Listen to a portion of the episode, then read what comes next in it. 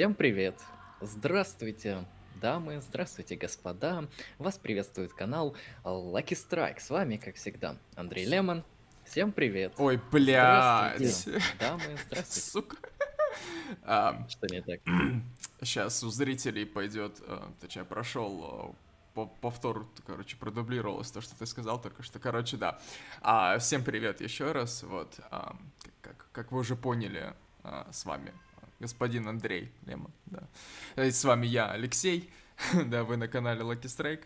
Э, Случаются иногда мы такие неудобства. Да. Все, уступаю. Техника, техника. Всяко бываем. Хорошо. О чем мы сегодня будем говорить? Сегодняшний наш подкаст, э, он посвящен теме колониализма и империализма. Кстати, эти два термина мы постараемся как-то отделить друг от друга, если это возможно в течение данного подкаста. Мы поговорим об этом как с исторической точки зрения, как с философской, может быть, с экономической и так далее. В общем, мы концептуально рассмотрим эти понятия, насколько нам хватит наших великих, могущественных э, интеллектуальных мощностей. Посмотрим вообще, что такое это явление, как оно выглядит, как оно осуществляется, как оно может осуществляться, что ему можно противопоставить и так далее.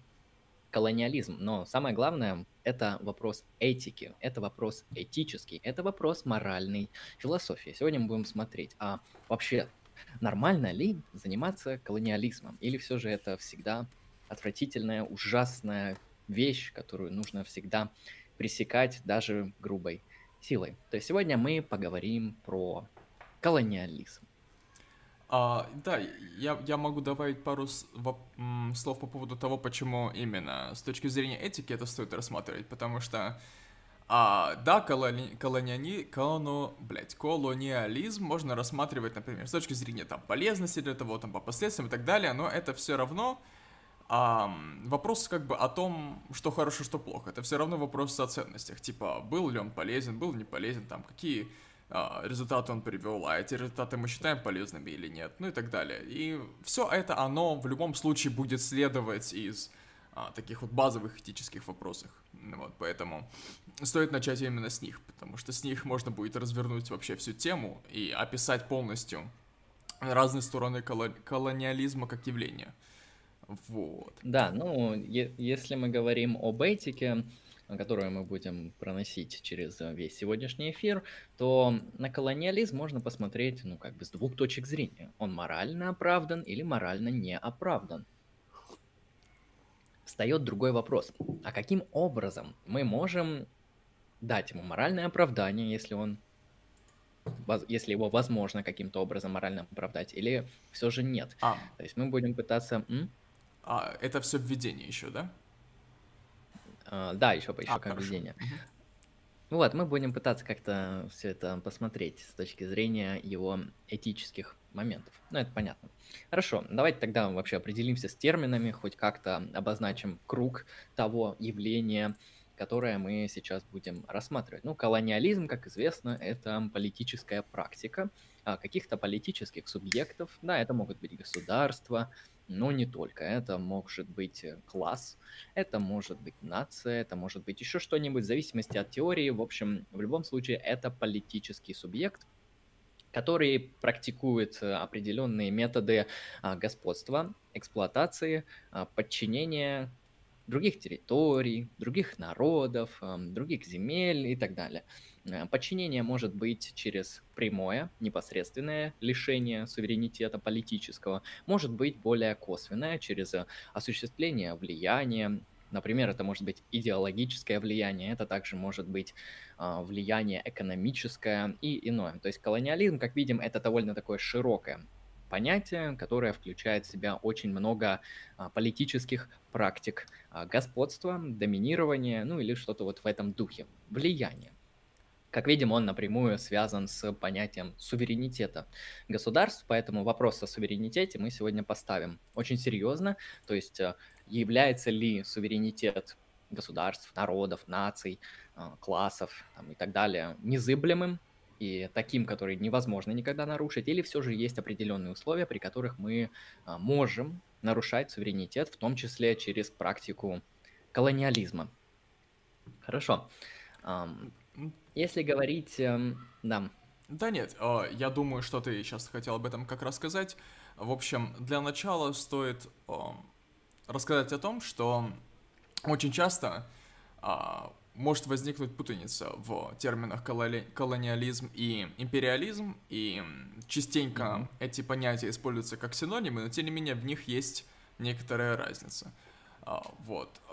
В, конкретно колони- колониализм, а, в чем его особенность? Эта особенность заключается в том, что при колониализме и эксплуатации и вообще нарушении суверенитета как бы одной группой Э, людей, другой группы людей осуществляется через как бы формирование институтов, через урегулирование. Где-то строгое, где-то не строгое, в общем, по-разному. С империализмом там... Империализм, он, знаешь, звучит, конечно, более так авторитарно, более тоталитарно, но тем не менее там урегулирование, оно как раз, как раз более либеральное. Там на основе... Мягкое. Мягкое, Меньше да. влияния. Да, то есть вообще, если смотреть теорию, смотреть философов и э, теоретиков международных отношений, которые изучают данные явления, историков уже, э, как мы будем говорить в будущем, то мнения по поводу двух этих терминов, колониализм и империализм, разнятся. Иногда вплоть до противоположных. А, кто-то говорит, что это синонимы, то есть, ну, просто это одно и то же. А, кто-то говорит, что этимологические, исторические, они возникали по-разному, поэтому нужно считать это все же двумя разными формами господства. Кто-то говорит, что одно понятие шире и включает в себя другое. Например, кто-то считает, что империализм — это одна там из стадий, из версий, из методов колониализма, то есть это какая-то его составная часть. Um, то есть точки зрения разнятся. Поэтому, ну, давайте посмотрим вообще, какие есть. А, если мы возьмем историю, то, как известно, колониализмом люди занимались э, как бы не вчера, не в 20 веке, а очень-очень давно, э, со своих вот самых незапамятных исторических времен. То есть, на мой взгляд, ну, если мы смотрим историю, то э, первыми колониалистами можно назвать каких-нибудь греков, да, древних греков, то есть э, лица, которые располагались на территории вот этой Греции, Финикии там и так далее. То есть вот на э, северные как там море это называется. В общем, я не помню, не помню, не помню, но вы поняли, да, греки. Они занимались построением колоний, то есть они использовали а, какие-нибудь морские корабли, переплывали, м, поселялись на островах и устраивали там свои колонии, колонии поселения, так называемые. То есть колониализм мы можем заметить, что он, он может быть и в такой мягкой форме, когда просто какой-то этнос, какой-то народ, он куда-то приплывает, куда-то приходит и там поселяется, обосновывает то, что называется колония, и там живет, в принципе, бывает даже становится независимым государством. То есть можно сказать, что для кол- кол- колониализма существенным условием, ну, чуть ли не необходимым условием, является а, техническая возможность, технологическая возможность преодолевать расстояние, во-первых. Во-вторых, через эти расстояния перевозить ну, большие группы людей. То есть, если, это, если говорить о сухопутном передвижении, да, то если говорить о греках, то, ну, колониализм там, конечно, ну, не а, не, не на слишком далекие расстояния. И вот с появлением кораблей, мореплавания, навигации, это все упростилось, да, конечно. Можно достигать э, каких-то совершенно неведомых далей, да, и переправлять туда кучу людей и организовывать там уже поселение. И, но для колониализма еще важно, ну, некоторая зависимость, да, этой колонии от как бы материнского государства, а так, а так называемой, да, метрополии. Вот. То есть также важно, важным условием для возникновения колониализма является а, возможность обеспечивания, обеспечения, обеспечения прямой стабильной связи с метрополией. Вот. Потому что... Эта связь бывает разная, mm-hmm. потому что бывает она абсолютно эксплуататорская, как мы видим на примере какой-нибудь э, британской империи, которая просто выкачивала ресурсы, хотя это тоже спорный момент, там, ну, многие считают, что просто выкачивала ресурсы в свою метрополию, а бывает нет, бывает и другое влияние.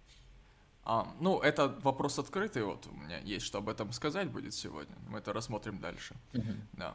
Ну, вот. дальше рассмотрим. Во... Хорошо, а если мы говорим об империи, об, об империализме, то нужно сказать, э, ну, вот если мы греков наблюдаем, что очень много колоний, да, которые расселяются там по территории а, а, ну, тогдашней Греции, то если мы говорим об империализме, то Первая империя это, наверное, империя такая огромная, влиятельная и мощная империя какого-нибудь Александра Македонского, который, как мы знаем, Македония это было такое маленькое, а, никому неизвестное, не сильное, обычное государство греческое, да, и в какой-то момент Александр Македонский, он решил такой, а пойду-ка я все захвачу.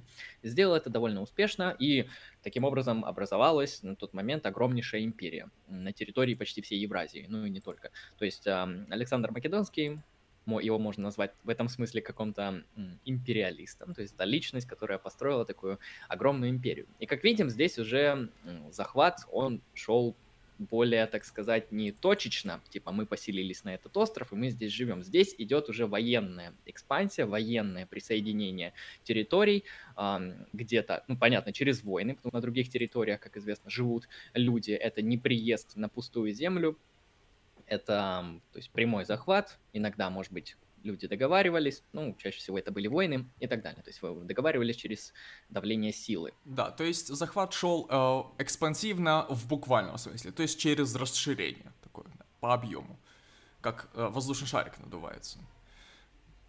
Да, и на самом деле вот в, если в колониальной практике мы можем пронаблюдать, да, конкретную центральную метрополию и э, ее зависимые колонии, у которых нету там определенного суверенитета, и экономически они также эксплуатируются этой метрополией, то вот в случае империализма уже сложнее, потому что бывает, да, что какой-то центр империи, он эксплуатирует все свои, всю свою периферию. Да, бывает и такое, но в принципе это не всегда так. Бывает такое, что наоборот, центр растрачивает деньги и пытается как-то вот эту периферию развивать, потому что там, где заканчивается ваша империя, там, где ее периферия, это место довольно уязвимо. А, в том смысле, что, ну, это граница, если что. На границе всегда смотрят другие сильные агенты, как бы там чего-нибудь интересного украсть, да награбить. Вот, поэтому э, цель империи уже не просто прямая эксплуатация для центра, а чаще всего бывает и так, что империя пытается укрепить какие-то свои э, периферии. То есть она уже донатит деньги в каком-то смысле не только в центр и не выкачивает их отовсюду, но и эм, пытается обогатить всю свою территорию на границах уж точно. По крайней мере, создать там какие-то военные укрепления, настроить инфраструктуру, чтобы, э, как минимум, в случае нападения можно было быстро перекинуть войска и так далее. То есть... Э, как видим, здесь уже немножко все сложнее. Хотя мы все же чувствуем интуитивно, что в принципе одно и то же. Просто как-то на территориально по-разному это располагается, но плюс-минус об одном и том же говорится. О определенной экспансии, захвате и доминации. Вот, если мы берем нашу любимую а, замечательную Россию, то прошу вам напомнить, с чего начиналось вообще российское государство. Это была маленькая Русь, которая была окружена огромным количеством врагов, как с востока, так и с запада севера и с юга. Вот, но в какой-то момент появляется Московское княжество, начинается там присоединение Казани, да и вообще в какой-то момент мы видим, что такая появляется Российская империя. Не просто Русь или Московское княжество, а такая здоровая, огромная империя, которая просто позахватывала а, все вокруг а, от запада до востока, насколько это было возможно, а, вытеснила всех своих оппонентов и установила там определенную ну, вертикальную, центральную, такую царистскую власть. То есть Россия это тоже пример такой типичной империи, которая начиналась с маленького и вот расширилась до огромных а, таких эм, масштабов. Вот. Если говорить о колониализме, то, ну, о, о том колониализме, которым, которого мы знаем, которым мы его знаем сейчас, то есть скажешь кому-то колония, и он будет представлять себе примерно следующее. Это те колонии, которые начали образовываться вот, от а, европейских разных государств в конце где-то 15 века в эпоху великих географических открытий, когда открыл Колумб как бы, путь к Америке, когда открыли морской путь к Индии, вот, тогда появились... Ну, Индия, нач... Китай, да, да, да, огромное да. количество мест открыто было. Начинается, э, начинается вот как бы пер, первая колонизация. А первыми, вот вообще считается исторически, что первые колонии, они были испанскими, и, ну, испанцы колонизировали Северную и Южную Америку, ну, в частности, Северную Америку, вот. И там столкнулись с индейцами, все дела. Вот. Ну и в течение последующих там двух-трех веков это все развивалось, другие страны тоже подключались, подключалась Португалия, подключалась Франция, подключалась Англия, вот, империи, ну, росли, вот, и мы как бы увидим а, в исторических материалах, что из этого вышло, а, например, мы, мы знаем, что в какой-то момент британская империя колониальная достигла просто огромных размеров, там чуть ли не, не знаю, половина земного шара было заселено англичанами, да, европейцами. Вот. Примерно так. Это длилось, это длилось на самом деле довольно долго, и закончилось вот так-то недавно. Закончилось где-то, наверное, в середине 20 века. А, не только я, насколько слышал, некоторые бывшие колонии, они даже в 21 веке отпочковывались, там, знаешь, в 2010-м какая-нибудь там Новая Зеландия или что-нибудь, что-нибудь, что было французским, а, где-то там в другой части мира, вот там недавно совсем вот они были признаны независимыми ну, и так далее. То есть это, э, тут, как тут бы по-другому. постколониализм до сих пор продолжается. Тут да. по- по-другому немножко оно работает. Um Конвенция ООН а, как бы в какой-то момент отменила статус э, колоний, вот, из-за того, что этот статус, он как-то, а, ну, опорочен оказался. То есть, э, знаешь, это как... Он был как, признан как, преступным. Да, как просто. говорить о рабстве, то есть, ну, это некрасиво, да. И э, поэтому эти образования государственные, ну не государственные, а территориальные, были названы зависимыми территориями.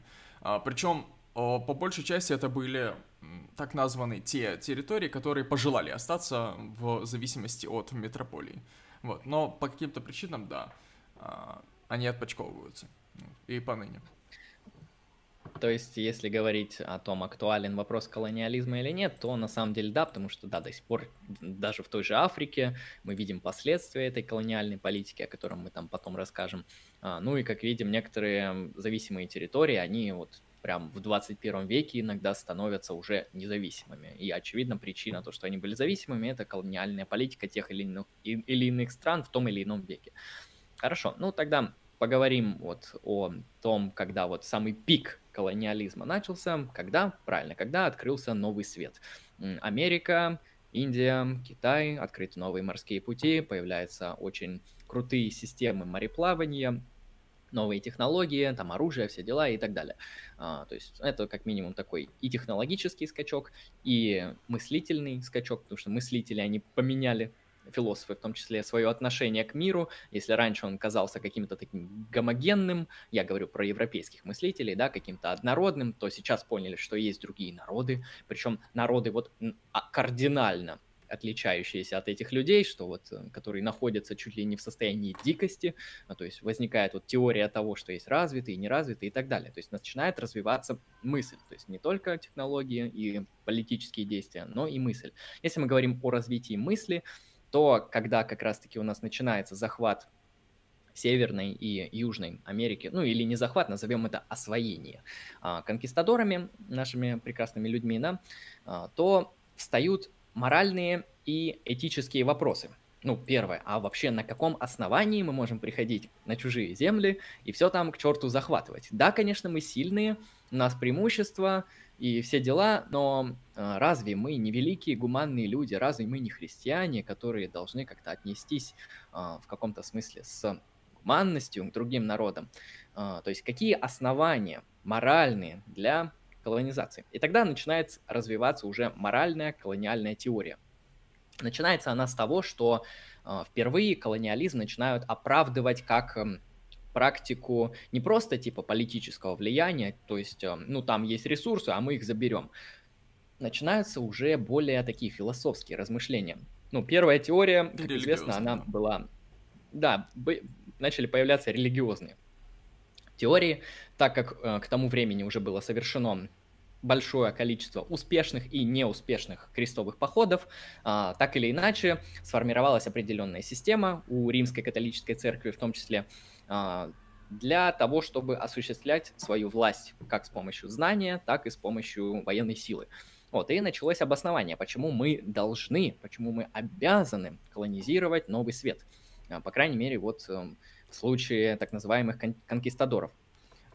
Суть в том, что, смотрите, а, Европа — это развитое христианское государство, католическая церковь. Католическая церковь — это, ну, очевидно, с точки зрения католической церкви, единственная верная, истинная вера.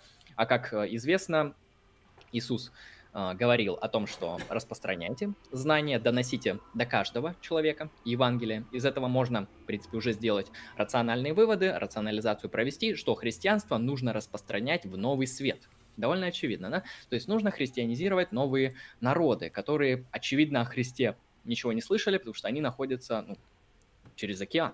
Но не только данная интенция была движущей в то, в то время, а, еще считалось, что человек а, обладает естественными правами, Э, данным, данными ему Богом. Причем э, эти права, они являются универсальными, то есть каждому человеку а, Бог дал такие права. А, вот, и, ну, в том числе речь не только о правах и вообще о обучении о добродетелях и прочее, то есть что, что дозволено, что порицается вот в христианском дискурсе.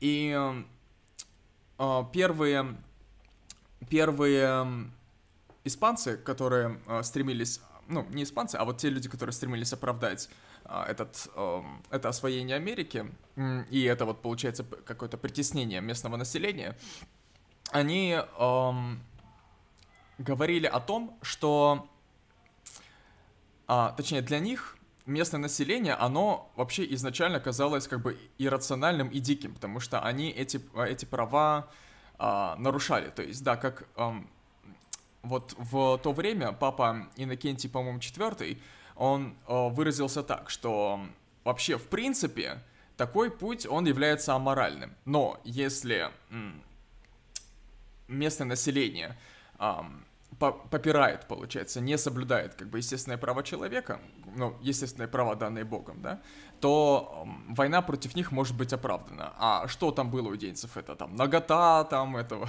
ну, короче, полная анархия по сравнению с тем, что эм, царствовал тогда этически в Европе. Там каннибализм и все прочее, поэтому...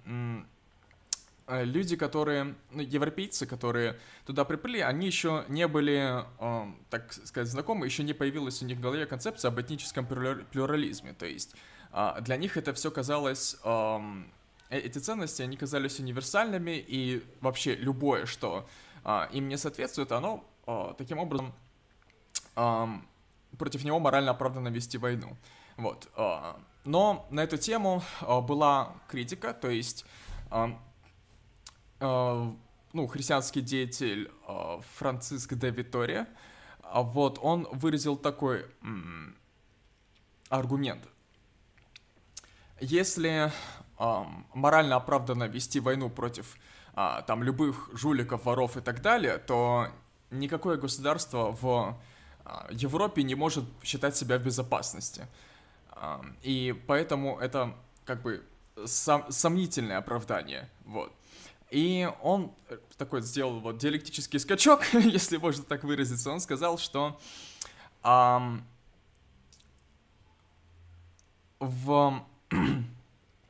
он сказал, что а, естественное право, этот, этот аргумент, он именно поэтому слабый, а что должно учитываться, учитываться так это...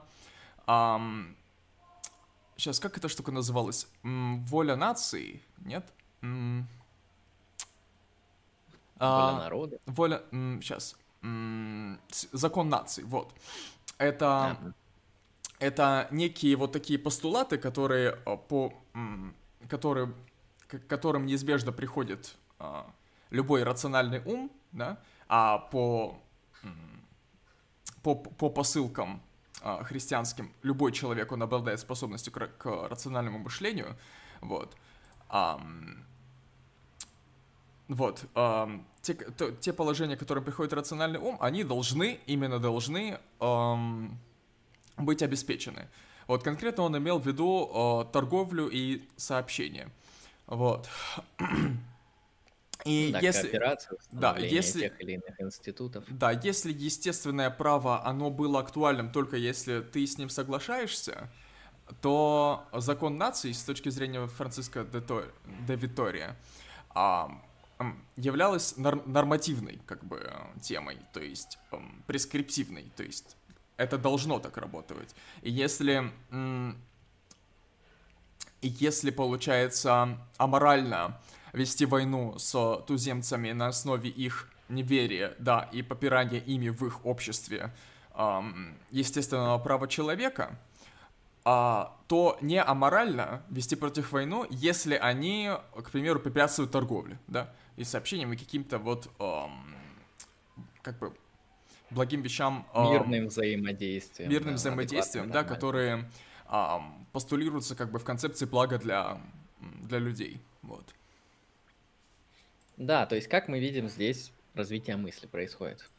Очевидно, что она сначала находится в религиозном лоне, оправдывается даже без какой-то серьезной аргументации, просто нужно распространять веру, поэтому мы идем колонизировать. Дальше эта мысль развивается. Такой философ э, и знаменитый теолог католической церкви Фома Аквинский, он развивает теорию естественного права. Говорит, что есть естественные права, эти естественные права могут нарушаться, в каких-то там местах. А, поэтому, в принципе, обоснованно нападать на другие территории, начинать там какое-то доминирование, экспансию и так далее на основе того, что там нарушаются естественные права. Например, а, кстати, это очень популярная сейчас концепция, как ни странно. А, вот дальше идет развитие мысли следующим образом. От естественных прав уже чуть отходят, и появляется уже, на мой взгляд, более-менее секулярное развитие мышления, уже не постулируется что-то из разряда «Бог дал права» или «Бог сказал». Уже начинают говорить на секулярных терминах, на понятных всем языке, примерно следующим образом. Да, появляются такие зачатки просвещения, и дальше уже в эпоху просвещения это все будет развивать. То есть э, постулируется то, что у человека есть разум. Ну, что такое человек? Это разумное существо, да, он обладает разумом. Разум — это мышление, да, там способность оперировать нашими логическими понятиями и так далее. А, как мы видим, из разума можно вывести те или иные а, положения, э, составить какой-нибудь силлогизм, который будет тебе а, говорить, что а, ну, человек хочет жить хорошо. Да? Для этого ему нужно там, улучшать экономику, ну, там, устанавливать всякие торговые взаимоотношения и так далее, как минимум. Да? Ну и, следовательно, можно вступать в такие вот отношения на мирном основании – с разумными людьми, потому что торговлей могут заниматься разумные люди, понятно, да, которые понимают, что такое добровольный обмен, а, что такое там цена, стоимость и так далее. И так как это способствует благу, способствует счастью, способствует процветанию не только людей, которые колонизируют колонизаторов, но и тех, кого колонизируют, потому что торговля будет повышать их материальное, экономическое благосостояние, улучшать их жизнь, проще говоря. И также и, как говорится, устанавливать там новые прогрессивные институты. А, о идее прогресса мы чуть дальше поговорим. И все это будет на благо. То есть э, постулируется уже, что человек разумное существо и может сам прийти к выводу, что такая политика будет для него выгодна, хороша, качественна и будет приносить одни плюсы. Так зачем тебе от нее отказываться? Хорошо, установим мы вот эти вот взаимоотношения, торговые, например, международная торговля тогда появляется, к сожалению, она очень такой неприятный характер носит. Там появляется рабопродажа, работорговля, а, продают э, вещи, которые стоят очень дорого за очень дешево, да, там, когда коренные народы могут менять алмазы и золото на что-нибудь типа бумаги, которая существует только в Европе и так далее. То есть, вот, конечно, вот такие перегибы на местах, они всегда есть и так далее. А, но суть в том, что если торговля, если вот это вот нормальное типа сосуществования нарушается, то мы можем применять силу, насилие и так далее. То есть здесь морально оправдывается как колониализм, потому что он развивает колонии, так и моральная защита и мораль, ну, точнее агрессия э, в случае, если нарушаются те или иные договоры, транзакции институты. Это все морально оправдывается.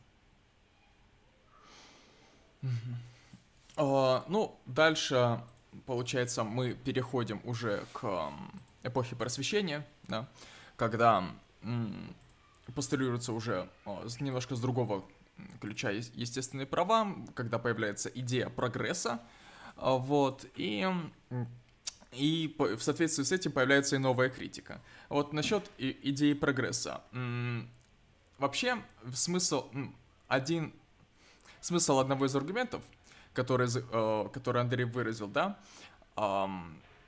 этот аргумент о том, что мы приносим, ну, не мы, да, а вот э, колонизирующий, как бы, субъект, он приносит, как бы, цивилизацию в колонизируемые в колонизируемые места, в колонизируемые земли. Эта идея, этот аргумент, он называется цивилизационная миссия. Вот. А, то есть миссия по как бы привнесению цивилизации. А, цивилизация тогда, она а, вот входила в, в концепцию о идее прогресса. То есть а, ну, люди в эпоху просвещения, они мысли, мыслили м, о развитии общества, об истории развития общества в этапном ключе. То есть а, были какие-то дикарские, а, совершенно этапы, там, потом феодализм и так далее, и так далее, и так далее. А, то есть прогресс заключается в том, что общество должно и, ну, общество переходит от одного этапа к другому, и каждый следующий этап, он более совершенный, более правильный, более хороший, чем предыдущий. И э, цивилизация, вот как э, главная мысль, она э, является не, не просто хорошей, правильной, она еще и э, является нормативной. То есть э, с, с точки зрения философии просвещения, с точки зрения этики просвещения, да, а, правильно стремиться к цивилизации и правильно приносить цивилизацию в иные общества. Вот. Да, здесь нужно сказать, что вот эта пресловутая в современности до сих пор популярная идея прогрессивного развития обществ, модернизации, как ее в наше время называют, она в тот момент появляется как минимум после рефлексии того, что какие-то народы действительно являются в каком-то смысле, по определенным выдуманным э, критериям отсталыми. Да, у них нету того технологического развития, что у европейцев. Может быть, они, да, какую-то культуру э, которую они исповедуют, проще говоря, она выглядит как-то дико, да, там какое-то насилие совершается, возможно, жертвоприношение, возможно, какие-то очень свободные сексуальные связи и так далее. И это создает некоторую топику, некоторую иерархию того, что есть какие-то общества более качественные, хорошие, просвещенные, цивилизованные, лучшие. И есть какие-то вот отсталые, которые, ну вот, что-то как-то помедленнее шли в своем развитии, а, ну, а мы же как бы люди цивилизованные, хорошие, добрые, мы им поможем, мы из них тоже сделаем цивилизацию. Возникает вот эта про прогрессивистская идея. И, конечно же, самые классические такие клише и штампы появляются, то, что есть как говорил Алексей, дикость, потом варварство и потом цивилизация. То есть дикость это вообще какие-то там лесные народы, которые там вообще ничего не знают, кроме того, как э, резать и убивать. Варвары это более такие похожие на персов народы, которые там уже там колесница, все дела, уже как-то освоены, но все равно они ведут себя как-то очень, очень нецивилизованно, не соблюдают те или иные нормы, культура их какая-то довольно дикая.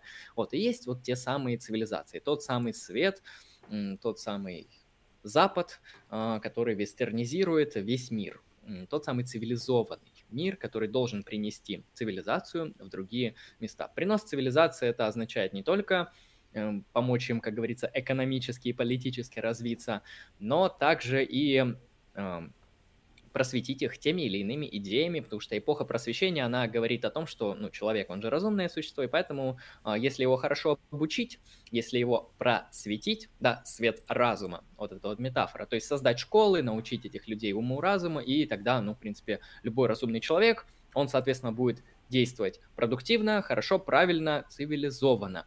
И поэтому, если мы просветим другие народы, не только экономические там, и политические, но и культурно, философски, религиозно и так далее, то, в принципе, мы будем создавать цивилизации в других местах, что, соответственно, является благом, потому что цивилизация — это вот высшая такая точка и ступень. Да. И вот э, в этом, на этом этапе появился вот в эпоху просвещения в 18 веке э, французский э, философ Дени Дидро, вот, который этот вопрос рассмотрел и раскритиковал. Вот, э, во-первых, он указал на то, что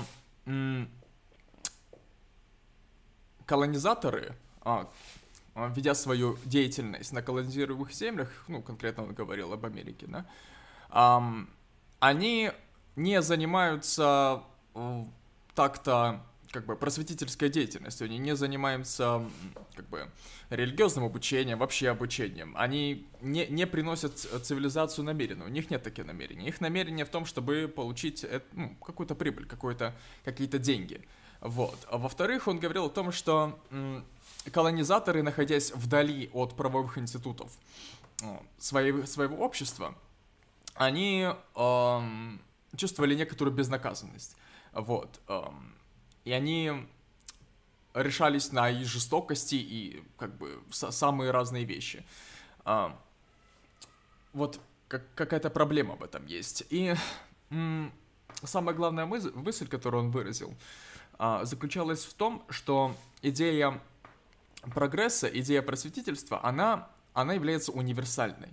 Вот. Э, но она входит в конфликт, в конфликт с местными культурными практиками, из, э, которые как бы из-за из своей чуждости, из-за своей э, далекости, неприобщенности как бы к европейской, из-за своей как бы инопланетности, чуть ли не можно так сказать, они кажутся уже по умолчанию иррациональными, по умолчанию неправильными. И он, как бы в его лице мы мы замечаем первые попытки прийти к а, это плюрализму, к признанию каждой культуры уникальной. То есть именно Дидро эм, как бы нашел выход из противоречия в том, чтобы признать э, способность быть как бы особенным, то есть он признал особенность каждой как бы, культуры, каждого общества универсальной. То есть э, он ввел как бы это понятие в систему ценностей. Вот. А, и э, что еще можно сказать? Э, ну, можно добавить, что в эпоху просвещения, ну, еще с экономической точки зрения считалось, что а, только коммерческое общество создает а, как бы материальные культурные условия, а, которые позволяют человеку реализовать как бы свой потенциал человеческий. Вот с точки зрения... Свою да. эвдемонию, да. Ну, свою цель, свою суть, свое счастье. А, да, как мы видим, мысль, она продолжает развиваться, и в эпоху просвещения не только продолжается защита колониализма, но уже и появляется его серьезная критика. Ставится вопрос о том, что универсализм, возможно, не самая как бы лучшая концепция. На каком-то таком основании интересном вы создаете универсальные ценности для всего человечества, так еще и силой их навязываете. То есть, по крайней мере, проблема в этот момент уже поставлена. Однако до сих пор, даже там в ту же эпоху просвещения и до современного дня, э, люди, я думаю, многие, особенно представители разных идеологий модернистских, они мыслят именно так, что есть общества там не модернизированные, модернизированные, может быть какие-то постмодернизированные, и они в этой топике рассматривают все общества, и, соответственно, те, что не модернизированы, не обновлены, они являются более плохими. Им нужно в этом плане как-то помочь, что-то менять и так далее. Но это в основном различные прогрессивисты левого толка, те же марксисты и так далее, которые говорят о модернизации и приходу уже к обществу будущего, к коммунизму. Понятно? То есть суть в том, что а, появляется критика, на самом деле, а, всех вот этих идей, которые связаны с универсальными ценностями, с тем же колониализмом, начинают критиковать колониализм не только с какой-то этической основой, то есть э, на каком основании вы там даете э, ваши ваши ценности экстраполируете на другие народы, э, начинается критика еще и экономическая. То есть появляются такие писатели и философы, как ну, Джон Стюарт Миль, Эдмунд Бёрк, они начинают выстраивать риторику таким образом, что экономически колония это не всегда выгодно. А, ну, во-первых, э, и также это не всегда этично. То есть они мыслят не только в категориях этики, но и в категориях экономики. Они говорят, что, во-первых, все вот эти военные походы, военные интервенции, они, ну, вообще-то очень много денег стоят. Если мы берем колонию насильно, даже если мы хотим извлечь из нее выгоду, то издержки, которые мы получаем из этой колонии на ее захват, они довольно большие и, в принципе, нету какого-то особого серьезного смысла эти колонии да, получать и захватывать. Но это не одна сторона их критики. Ну да, потому что господство осуществляется преимущественно военной силой. И, ну, на, на то, чтобы собрать этих военных, там, организовать их, э, накормить, обмундировать, экипировать и все такое прочее. На все это требуются деньги. И не факт, что а, те средства, которые будут в это вложены, проинвестированы, они в итоге окупятся. Вот. А, да, и критика также осуществляется в том смысле, что даже если мы захватим ту или иную колонию, подчиним тот или иной народ, э, так как он будет знать, что его захватчики, ну, понятно, с их точки зрения это будет, ну, не совсем правильное действие, да, при, при, произвести военный захват, то и экономические взаимоотношения с этими людьми, они будут носить совершенно другой характер. То есть, возможно, не будут платиться какие-то налоги с этих колоний от налогоплательщиков, которые будут идти уже в метрополию и на обеспечение самой колонии. Возможно, будут а, постоянные а, конфликты, как мелкого военного характера, типа там, там сепаратизм там, и так далее, так и, может быть, какие-то большие прям революции, которые мы видим в 20 веке, когда колонии уже именно с революционными лозунгами восстают против своих колонизаторов и так далее. То есть в любом случае издержки, как показывают а, современные экономисты того времени, они бывают превышают. Но также они рассматривают и затрагивают вопросы этики. Они говорят то, что ну, смотрите, а, разница между колонистами и колонизируемыми народами, она просто огромна и велика они могут вообще не совпадать ни в чем. Ну, в принципе, это логично, да, у них другой язык, другой этнос, другая культура, другая форма институтов и так далее. Все у них иное и разное. Поэтому, вероятно, они смогут как-то договориться в каких-то моментах. Вероятно, они будут испытывать ненависть к друг другу с обоих сторон. Вероятнее всего, они не будут э, устанавливать сделки на равных отношениях, как это предполагается для экономического развития. И, вероятнее всего, это все склониться к обыкновенной такой жестокой, варварской а, эксплуатации, когда просто приезжают какие-то бандиты с оружием и начинают там выкачивать все ресурсы, кому не нравится, тем сразу пулю в лоб и на гильотину. То есть примерно так. Это создает множество стимулов для такого действия. Вот на, на эту тему есть отличный пример, конкретно с государством Конго, которое вот было относительно успешное среди остальных государств, но ему не повезло оказаться а, колонизированным Бельгией. Вот. И в Конго очень много каучука. Вот это основная ценность была для бельгийцев каучук. И э, бельгийцы придумали такой метод увеличить эффективность добычи каучука. вот а, в, в Конго. И заключался он в том, что если а, туземец, абориген, а, не выполнял как бы норму по добыче каучука, ему отрубали кисть руки. И это увеличило эффективность добычи каучука в 40 раз за несколько месяцев. Вот. И в какой-то момент э, я слышал, что этих кистей стало настолько много, что они стали использоваться как местная валюта.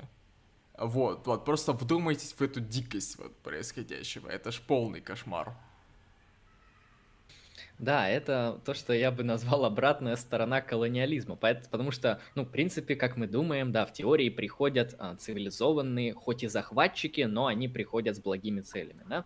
Они хотят вам подарить там, твердое, сильное общество, культуру, экономику и так далее. Но что мы видим на деле, часто бывает так, что ну, как бы эти колонизаторы, они абсолютно не заинтересованы в этих людях. Они не хотят развивать эту колонию, потому что никто там не будет жить, их предки не будут там жить, никто там не будет жить. Там совершенно другой климат, другая культура. То есть вообще степень заинтересованности колонизаторов в их колониях, ну, она просто нулевая, кроме одной, кроме того, чтобы выкачать оттуда ресурсы.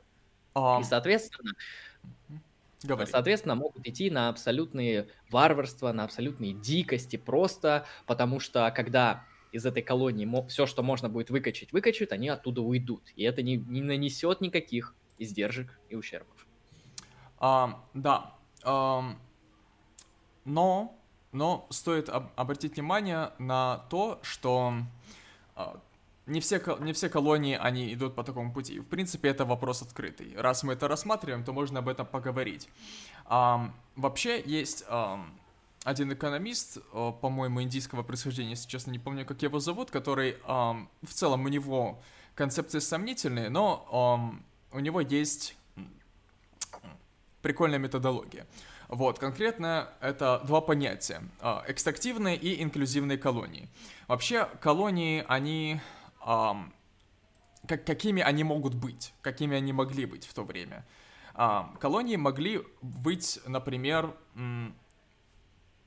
захватнические, да, то есть есть какое-то государство, да, которое м, колонисты захватывают, да, а, там свою власть а, устраивают и начинают как бы организовывать эксплуататорскую деятельность. Вот. А бывают колонии типа поселений, белых поселений. Например, как, как, как это было с, а, ну, с Америкой, там Новая Зеландия и Австралия. Вот. Um, и колонии а, первого типа, они идут через экстрактивные институты, эм, как бы экстракт, то есть как бы выкачка, как бы выжимка. Добыча. Добыча, да.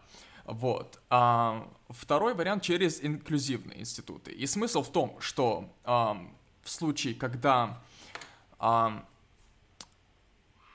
европейцы захватывают какие-то государства, они а, формируют институты по как бы, да, по эксплуатацию, по выжимке, по добыче, по выкачиванию ресурсов из а, местного населения. А, у них совершенно различные методы, они а, ослабляют государство, они могут даже уничтожать государство, но имею в виду их как бы а, структура значимые для обороны, для как бы для этничности а, элементы, вот, а, и организовывать там свою деятельность. И также слышал мнение прикольное о том, что они, таки, они еще таким образом замораживают имеющиеся внутри а, какие-то социальные, политические конфликты и, и все прочее. Вот. И из-за чего потом, впоследствии, при освобождении от колони... колониализма, вот, на, а, на территории бывшей колонии возникают какие-то странные вещи, какие-то новые конфликты и какой-то разлад полнейший. Вот. А, а колонии, где европейцы сами поселяются, вот, а они там стремятся организовать общество, похожее на то, из которого они пришли. То есть при, привносить туда свои институты для, организа... для организации уже своего общества. Причем, а, как правило, как бы выживают самые эффективные институты. Вот. И таким образом, да, пускай через как бы множество преступлений, через кровопролитные всякие эм, события. Э, таким образом появились Соединенные Штаты, Австралия, ну, Австралия в меньшей степени, да, вот, Соединенные Штаты в, в частности. Вот, и также вот э, насчет экстрактивных э, институтов, да, ну, колоний, можно, можно так выразиться а, по умолчанию кажется, что, да, экстрактивный, типа выкачивающий, типа это аморально по, а, по определению, да. А, но с этим тоже есть вопросы. Если говорить чисто вот в экономическом смысле, а, в, в, в как бы какой основной инструмент, да, по экономическому обогащению? Это вот, например, налоги, да. А, и было проведено какое-то исследование, согласно которому um, экономическое бремя, um, оно как-то там высчитывается через, uh, ну, по количествам рабочих дней, что-то такое. Ну, в общем, по количеству труду, затрачиваемого на одни и те же, um, выплаты, да, налоговые, а, по налоговому бремени колонии а, значительно ниже находятся, чем сама метрополия. То есть буквально в несколько раз, два-три раза там меньше налоги именно вот по а, как бы по коэффициенту времени, по коэффициенту труда. То есть э, можно предположить, что они там наоборот работали легче. Ну вот с точки зрения именно налогообра- налогообложения.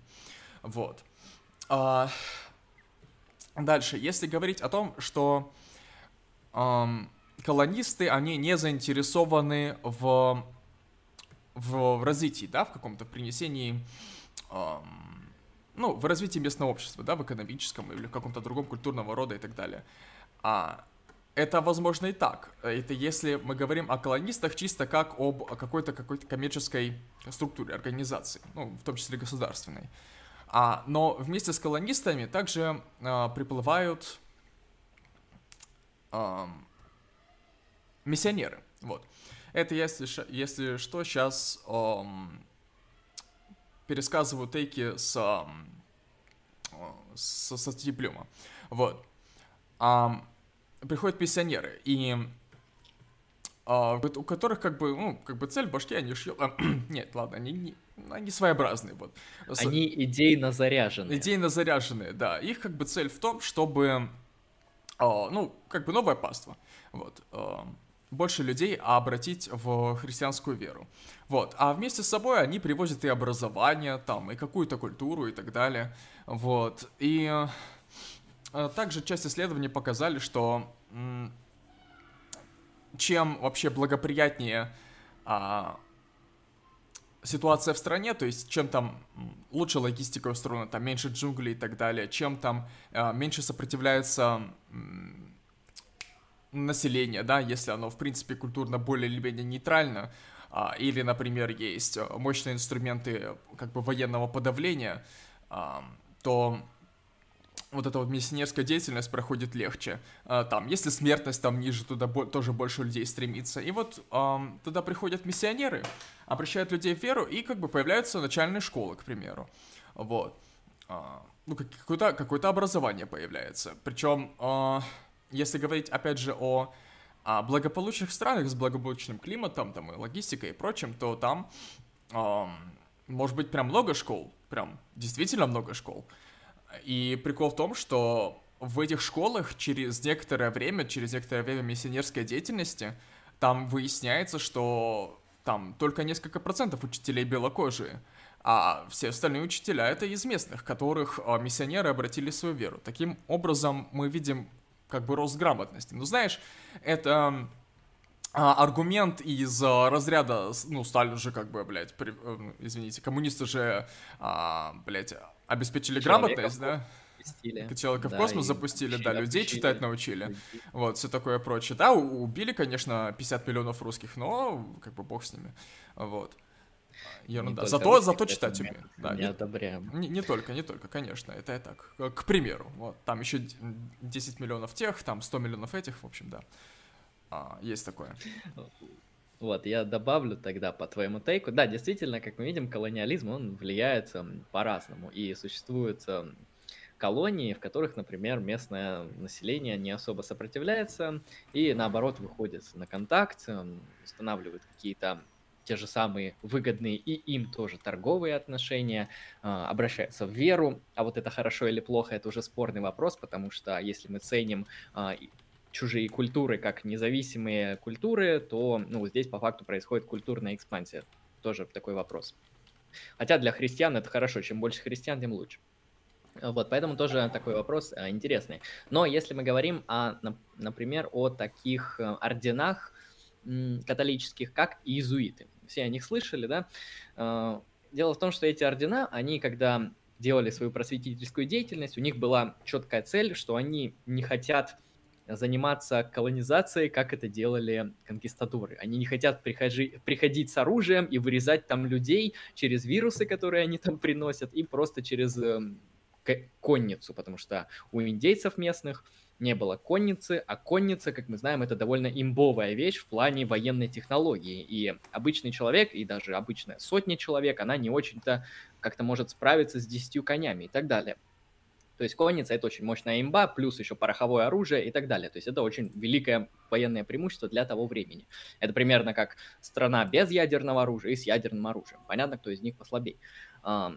Дело в том, что и иезуиты, они вот специально отреклись от такой политики, и они как раз-таки просвещали свою веру, распространяли другими методами. Они, понимаете, поступали по-хитрому, они распространяли свою веру как раз-таки через образование, через медицину, через какие-то ну, то, что можно назвать в кавычках пожертвования, да, материальную помощь э, тем или иным э, народам, которых они просвещают и колонизируют. То есть у иезуитов был другой подход. Конечно, там были военные стычки и так далее. Это никто не отрицает. Но суть в том, что с ними приходило и образование, и медицина, и какой-то культурный уровень, и люди обращались в веру, и, в принципе, с точки зрения католической церкви, этот орден в плане миссионерской деятельности был очень успешным. Успешным, потому что мало крови, много пользы, много обращенных, еще и как бы институт хороший построен. Поэтому в этом плане, да, вот мисси... Э, такие миссионеры, как иезуиты, поступали, на мой взгляд, ну, не так уж и плохо, хотя они занимались колонизаторской деятельностью. Что еще по поводу колоний можем сказать? Да, конечно, бывают и плюсы, которые возникают в связи с колониальной политикой. Как мы видим, а, какие-то страны могут богатеть. В то же время какие-то люди могут просто вымирать пачками. Как мы знаем, вот э, Северная Америка и все индейцы, которые там жили, они очень в большом количестве поумирали. А, я бы не сказал, что это было какое-то а, то, что называется умышленное убийство, хотя такое тоже было в огромном количестве. Но в основном умирали от привезенных вирусов, к которым у европейцев есть иммунитет, очевидно, потому что они живут в этой среде, в своей Европе, там чума там и так далее, оспа. Вот, а у индейцев абсолютно никакого иммунитета нет, и они просто там за несколько лет вымерли в огромном количестве. То есть вопрос так, также встает вот об этом. А нормально ли то, что как бы вы приехали, и тут как бы просто произошел, можно сказать, геноцид? Конечно, это не был такой институциализированный геноцид, как это часто бывало в 20 веке. Но так или иначе люди поумирали. Также бывают минусы большие у колоний, если мы берем например, а, Африку.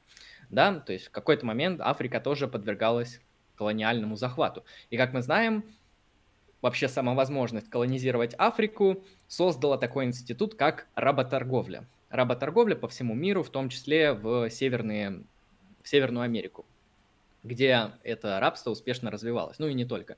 То есть э, как бы создание института рабства. А это, если что, уже давно не времена античности, это довольно уже такой просвещенный э, свет, это там 17 век, 18 век, когда люди уже не, не, самые, ум, не самые глупые, но все равно идея того, что есть превосходство, есть сила, есть мощь, кто-то слабее, кто-то мощнее, поэтому мы будем вот так и так поступать так-то.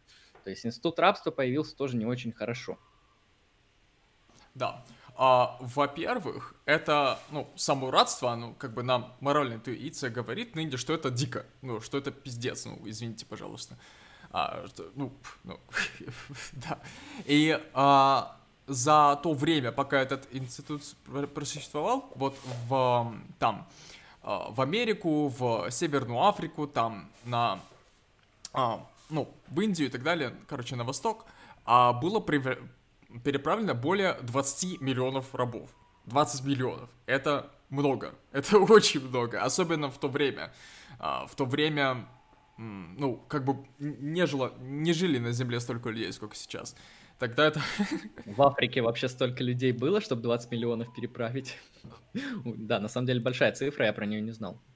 Серьезно, вот. серьезно. И, э, во-первых, это само по себе дико. Во-вторых, это одна из причин, вообще это считают а, многие экономисты главной причиной, ведущей причиной, почему а, как бы такой вот экономический кризис, вообще, ну не экономический кризис, а вообще м, такая стагнация некоторая а, как бы произошла после освобождения от колониализма из-за как раз того, что а, европейцы увезли множество ресурсов, вот, в этом смысле, и м, человеческих ресурсов. И не только а, в этом смысле,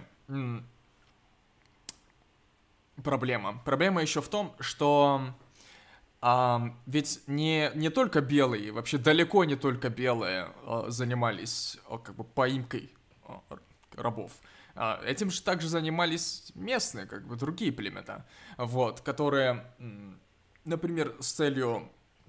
Ой, блядь, ты отвалился сейчас. Ну, я пока договорю. Которые с, с целью как-то, например, купить оружие и так далее для защиты, они могли ну, заниматься работорговлей. Вот, только для того, чтобы защитить себя от работорговли. Такой вот порочный круг. Это приводило вот к этнической разобщенности, вообще к такой дискретизации населения. К... И поэтому оно слабело таким образом. А, да. И... Еще надо понимать, mm-hmm. что рабство, оно селективный отбор запускало определенных, то есть определенных лучших, на взгляд европейца, людей, да, там физически сильных, крепких, покорных и так далее, не буйных, э, именно их отбирали, то есть, можно сказать, самые соки общества отправлялись э, в рабство в другие. Это тоже нужно учитывать. Э, вот. Что, перейдем к критике тогда. А, ну, можно просто рассмотреть эм, вообще так вот, концептуально, лаконично, за и против, да? А, вообще, я хочу сказать, что вопрос, он стоит, э, даже ты его поставил изначально так. А как можно оправдать колони... колониализм и можно ли его оправдать? я хочу сказать, что для того, чтобы что-то оправдывать, это нужно сначала обвинить. Но, но, у меня тут есть такой тейк. Тейк заключается в том, что коло- колониализм вообще, в принципе, больше оправдывали, чем критиковали. И критика шла как бы в оправдание. То есть, люди занимались тем, что его оправдывали. А почему они должны были его оправдывать? Потому что я считаю, что интуитивно у людей было понимание того, что брать, блядь, захватывать, блядь, э, эксплуатировать целые народы, государства, это, мягко говоря, неправильно. Вот.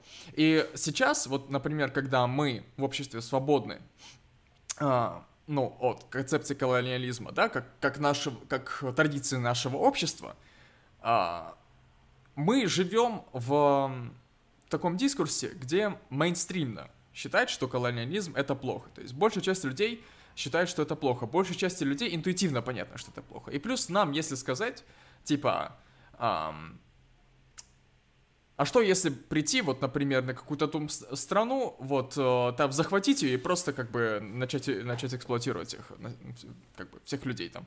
А нынешний человек, он, как бы, посмотрит и скажет, в смысле? Нет, это, ну, это, это плохо, это кошмарно, в смысле... Я а... скажу более даже, нынешние современные люди, они могут даже ответить, если ты им скажешь, а давайте придем с военным вмешательством в другую страну, не чтобы ее эксплуатировать, а чтобы развивать там экономику, науку, культуру, образование, медицину и так далее, и тебе все равно ответят, а, нет, как бы ты нарушаешь суверенитет, это слишком махатость. Может вот. до такого дойти. Ну, конкретно мой тейк заключается в том, что э, нам, нынешним современным людям, э, интуитивно давно понимание о том, что вот такая форма угнетения, она, ну, нездоровая. Она аморальна. Вот. И также я считаю, что в то время у людей это было. И люди занимались только тем, что это, правда, что это оправдывали. Это, ну, если говорить о конкретно моих взглядах, то, на мой взгляд, вообще любое оправдание чего-то, да, слово оправдание, это вообще аморально. Это вообще неправильно. А, так, так, так делать, оправдывать что-то, независимо от, от, от того, что это. Даже если это какая-то этическая, э, блядь, разминка для мозга. Если есть слово оправдание, значит уже есть какая-то имплицитная посылка о том, что это аморально. Вот. Ну, могут поспорить. А, гомосексуализм, например. Что гомосексуализм? Его можно этически оправдывать. Ну, чтобы его оправдывать, его нужно сначала обвинить. Смотри.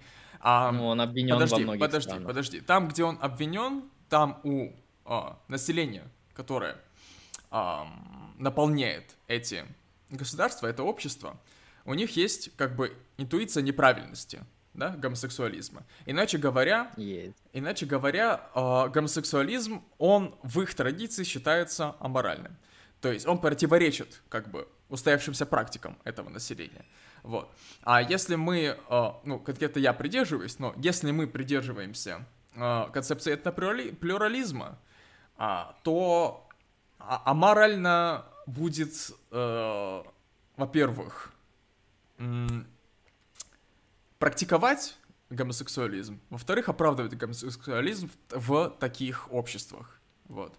Потому что у этого, у каждого конкретного общества есть свои уникальные культурные особенности, уникальные традиции, устоявшиеся практики, которые просто этому противоречат. Это те практики, которые делают это общество тем обществом. Вот.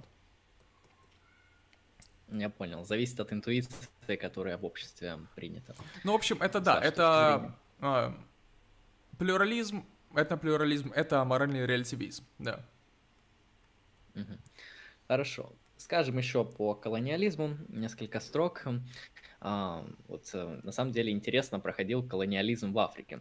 Если мы можем говорить о том, что некоторые индейцы, они в какой-то момент э, с северноамериканскими а, приезжими начали вступать в взаимоотношения, да, они были и наемниками, и э, вступали в торговые отношения, там, табак, хлопок, много чего продавали, то есть индейцы, они в какой-то момент начали выходить на вот эти добровольные отношения с колонистами, и это было благом как и для колонистов, так и для самих индейцев.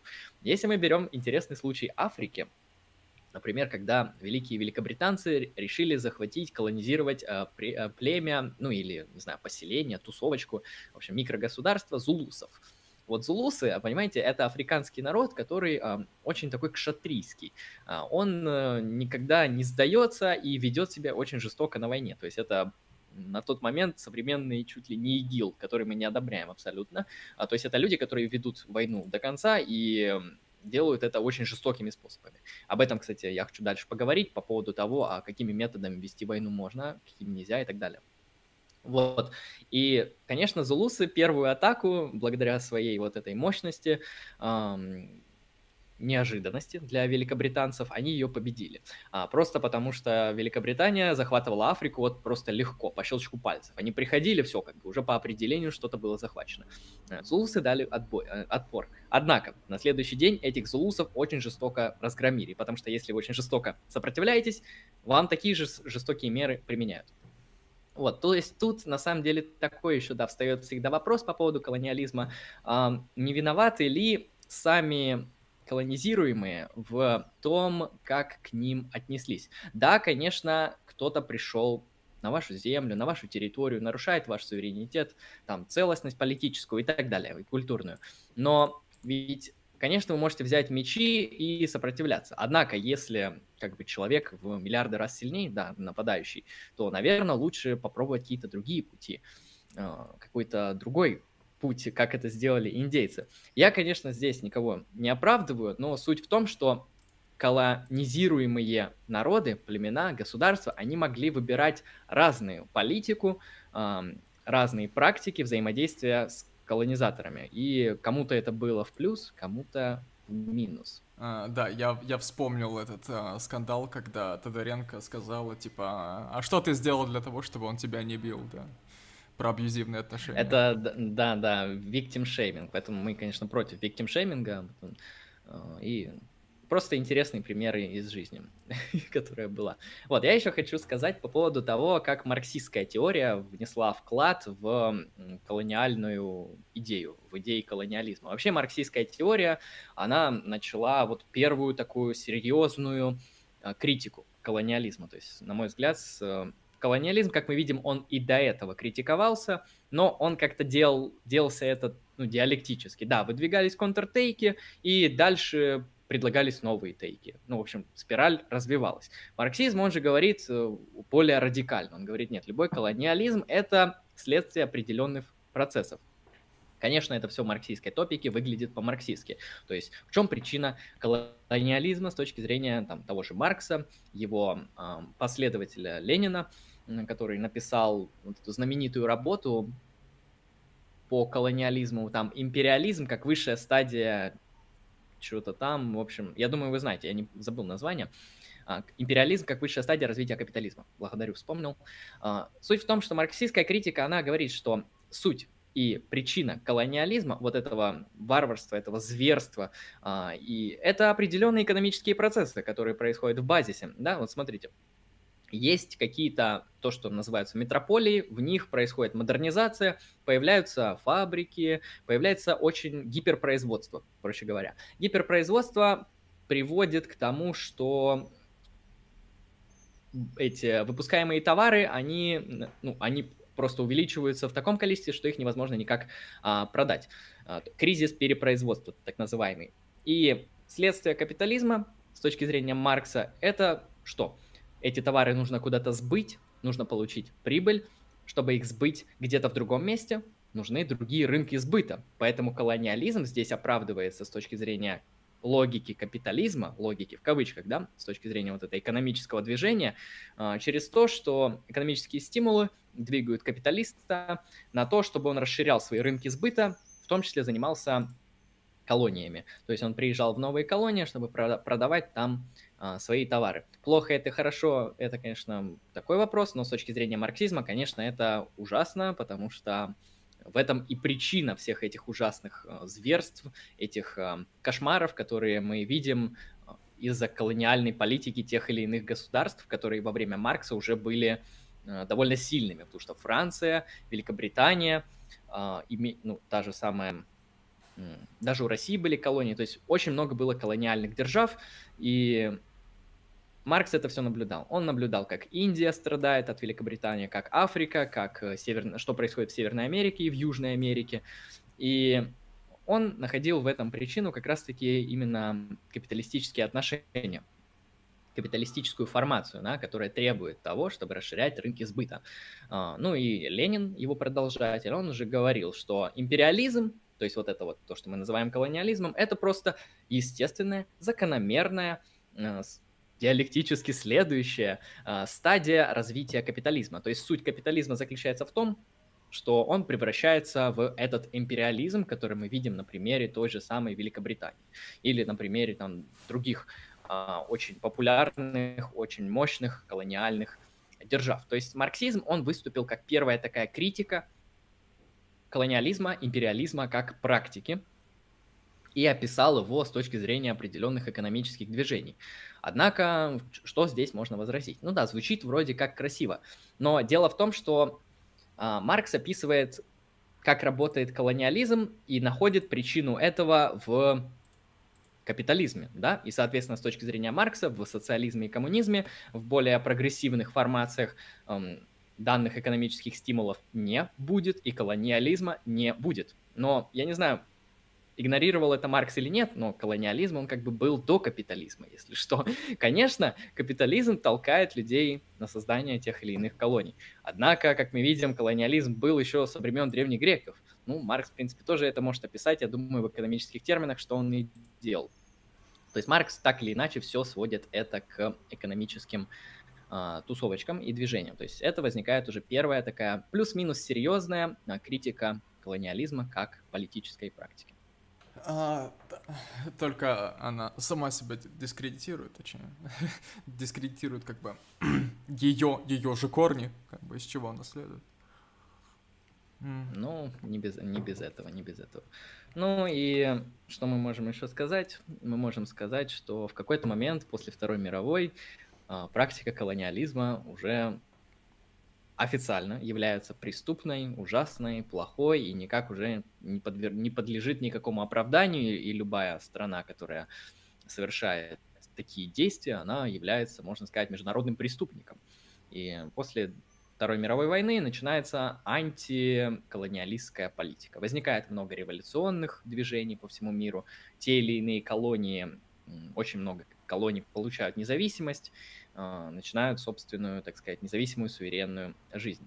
И на самом деле мы до сих пор видим итоги этой колониальной политики, например, даже на примере Африки. Если мы пронаблюдаем, как прочерчены границы э, в Африке, то их просто как бы нарисовали, на мой взгляд. Очевидно, что границы, они устанавливаются определенными естественными путями, да, там, э, борьба за территории, войны, договоры, что угодно.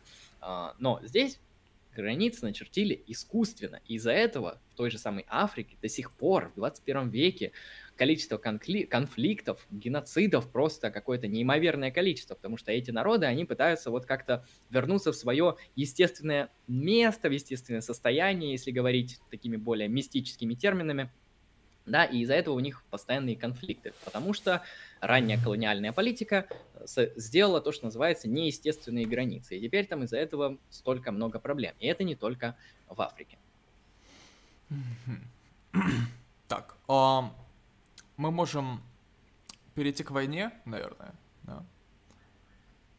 Вот. Да, и к, к, к чему это было? Потом мы в чатике на вопросы поотвечаем, кстати. Угу. Если, если да, кто-то там... думает, что не ответим, мы, мы ответим. Там много сообщений. Если вопросы прям есть, поэтому за, можете задавать вопросы. А, хорошо, зачем мы вообще говорим про колониализм? Ну, дело в том, что колониализм в том виде, в котором он был, конечно, сейчас мы можем не наблюдать. Однако Практики военной экспансии мы можем наблюдать и в 21 веке, как со стороны, например, США в 20 веке и в 21 веке, ну, в основном в 20 на самом деле очень много, а, как со стороны Российской Федерации, которая легально и законно присоединила Крым, а, так и не только. То есть мы видим, что, а, конечно, колониализм уже меняет свой характер, он имеет другие обоснования. И чаще всего он не имеет тех целей, которые имел раньше. Если раньше колониализм это из разряда захватить колонию, чтобы ее обузить, то сейчас уже методы ведения войны выглядят совершенно по-иному. И оправдание военных действий выглядит совершенно по-иному. А, я, я тебя прерву, я, я скажу, точнее спрошу. Ты сказал, что раньше колони, колониализм имел такую-то цель, а сейчас получается какую цель? А? Он имеет?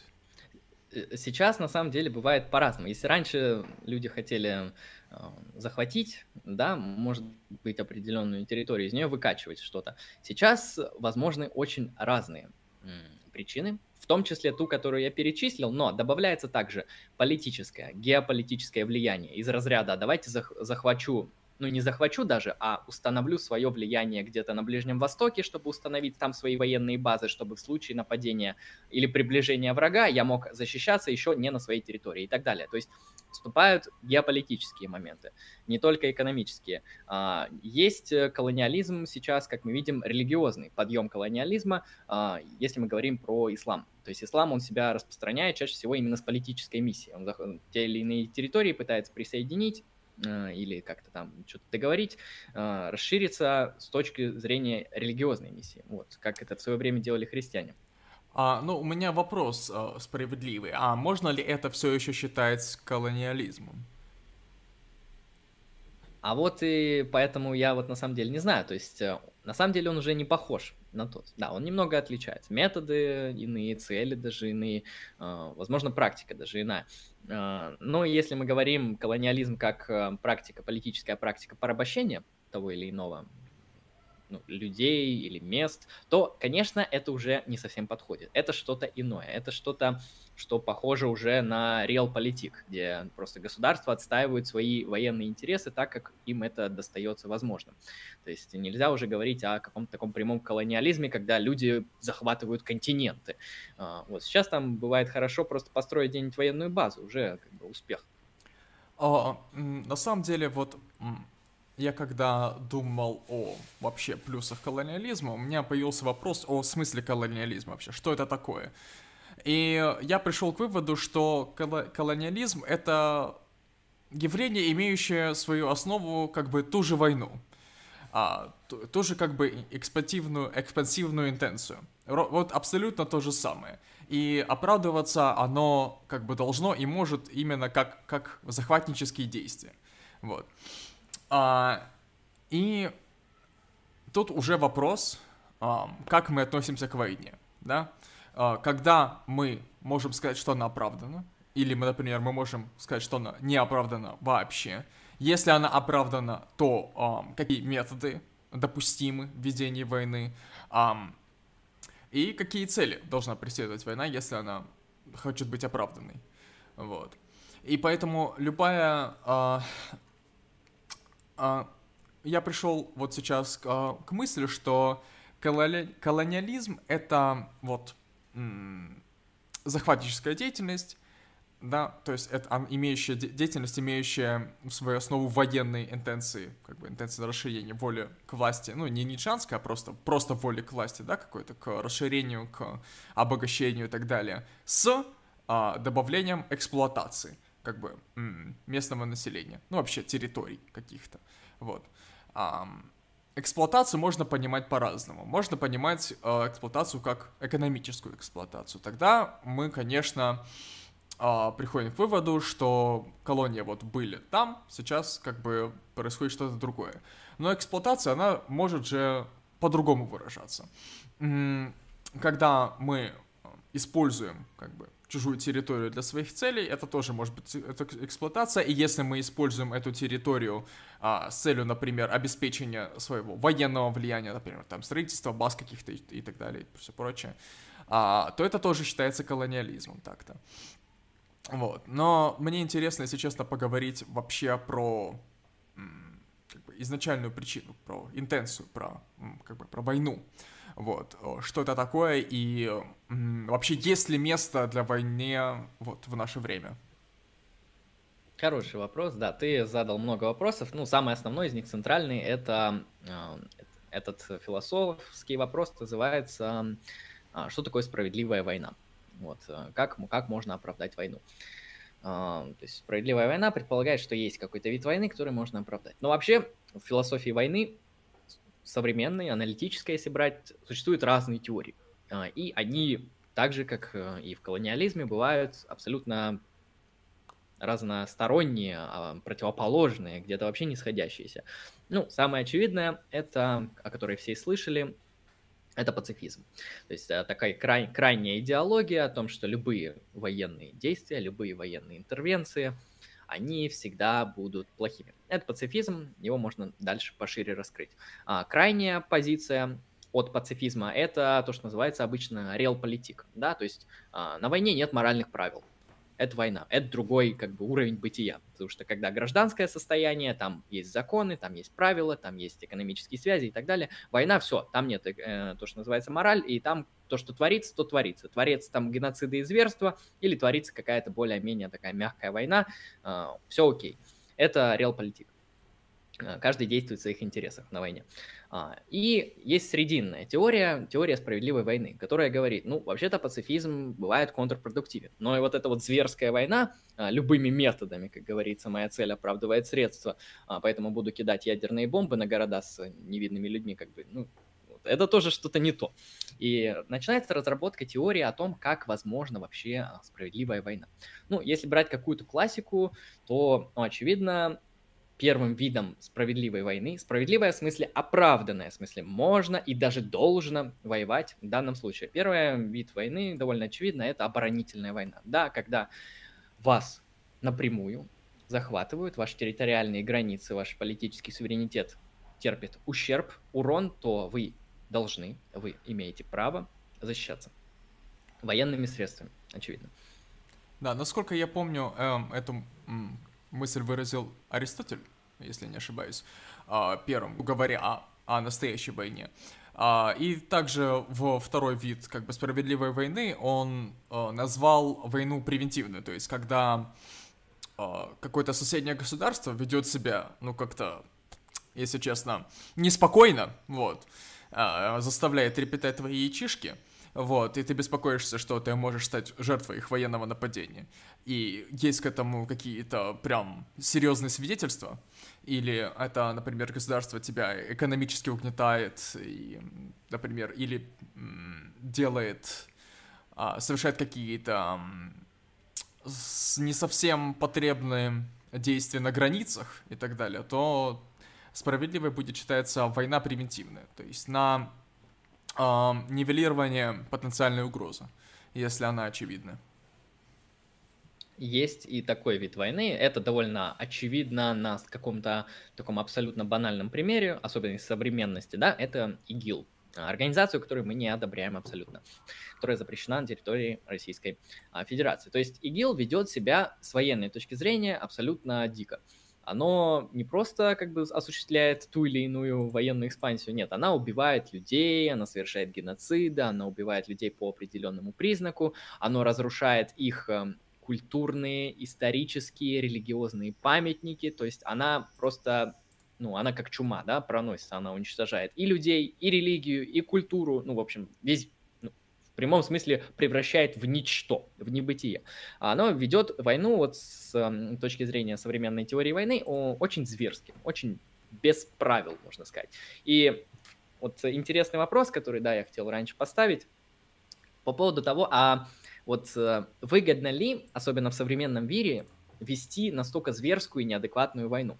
А, потому что если в каком-нибудь древнем мире какие-то очень такие зверские, очень пассионарные, очень мощные эм, люди, группы людей, коллективы, если они вели войну таким образом, чаще всего это был успех. Например, монголы а, и другие племена, которые, ну, персы, да, которые не очень думали о моральности а, на войне, то в современном мире, когда кто-то поступает как монгол, то это вызывает очень много вопросов. И на самом деле это серьезные исследования в философии войны, потому что то, какими методами ты ведешь войну, влияет напрямую, это даже есть статистические подтверждения, влияет на то, как противники по отношению к тебе будут вести войну. То есть, если вы, грубо говоря, террористы, с вами не будут договариваться, с вами не будут идти на переговоры, с вами не будут заключать мирные соглашения. А что будет с вами делать правильно? Вас будут просто бомбить так, что у вас просто, ну, все выгорит. Вас уничтожат такими же методами, как и вы применяете э, в своих военных действиях. Поэтому в ведении войны нужно 10 раз подумать, какие методы тебе нужно применять. А, да, еще то, какими методами будет вестись война, а, определяет а, не только как бы методы, которыми будет пользоваться противоборствующая сторона или противоборствующие стороны, да? это также определяет будущее, как бы, не, неважно, после победы или после поражения, потому что, вот, к примеру, если говорить эм, о Германии, да, 20 века. А война велась совершенно дикими с нашей точки зрения, вообще с какой-то, с конвенциональной точки зрения методами, да. Нет, возможно, методы были нормальные, но вот в процессе про... использовались методы, да, направленные на определенные цели, да, а, которые считаются просто дикостью, которые считаются вот настолько аморальными, что а, невозможно, ну, сложно, сложно о них подумать. И после, ну, конкретно вот после войны, вот ближайшие годы, вот Германию рас, распидорасили просто как только можно. То есть там это и, и, ну, в общем, весело было, весело было. Вот, а, если еще говорить о последствиях, а, вот, например, этой, вот, Германия потерпела поражение, да? А вот, например, а, Россия одержала победу в аннексии Крыма, к примеру, да? Но что за этим последовало? За этим последовали, последовали экономические санкции. Слава богу, только экономические санкции.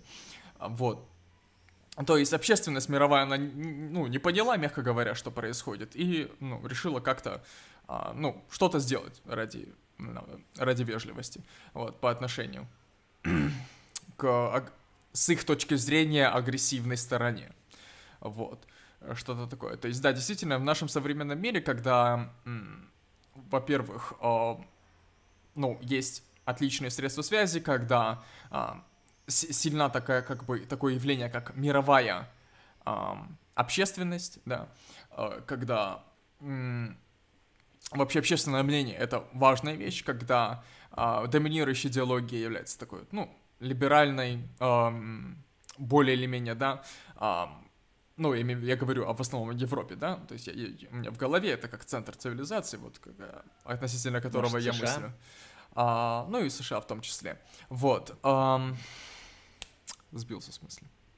Вот. И, эм, конечно, в данной цивилизации а, ставится в ценность а, вообще такое явление, как такое свойство, как суверенитет, да, поэтому нарушение суверенитета считается чем-то, а, ну, ну, агрессивным, как минимум, да, а, на что стоит обратить внимание.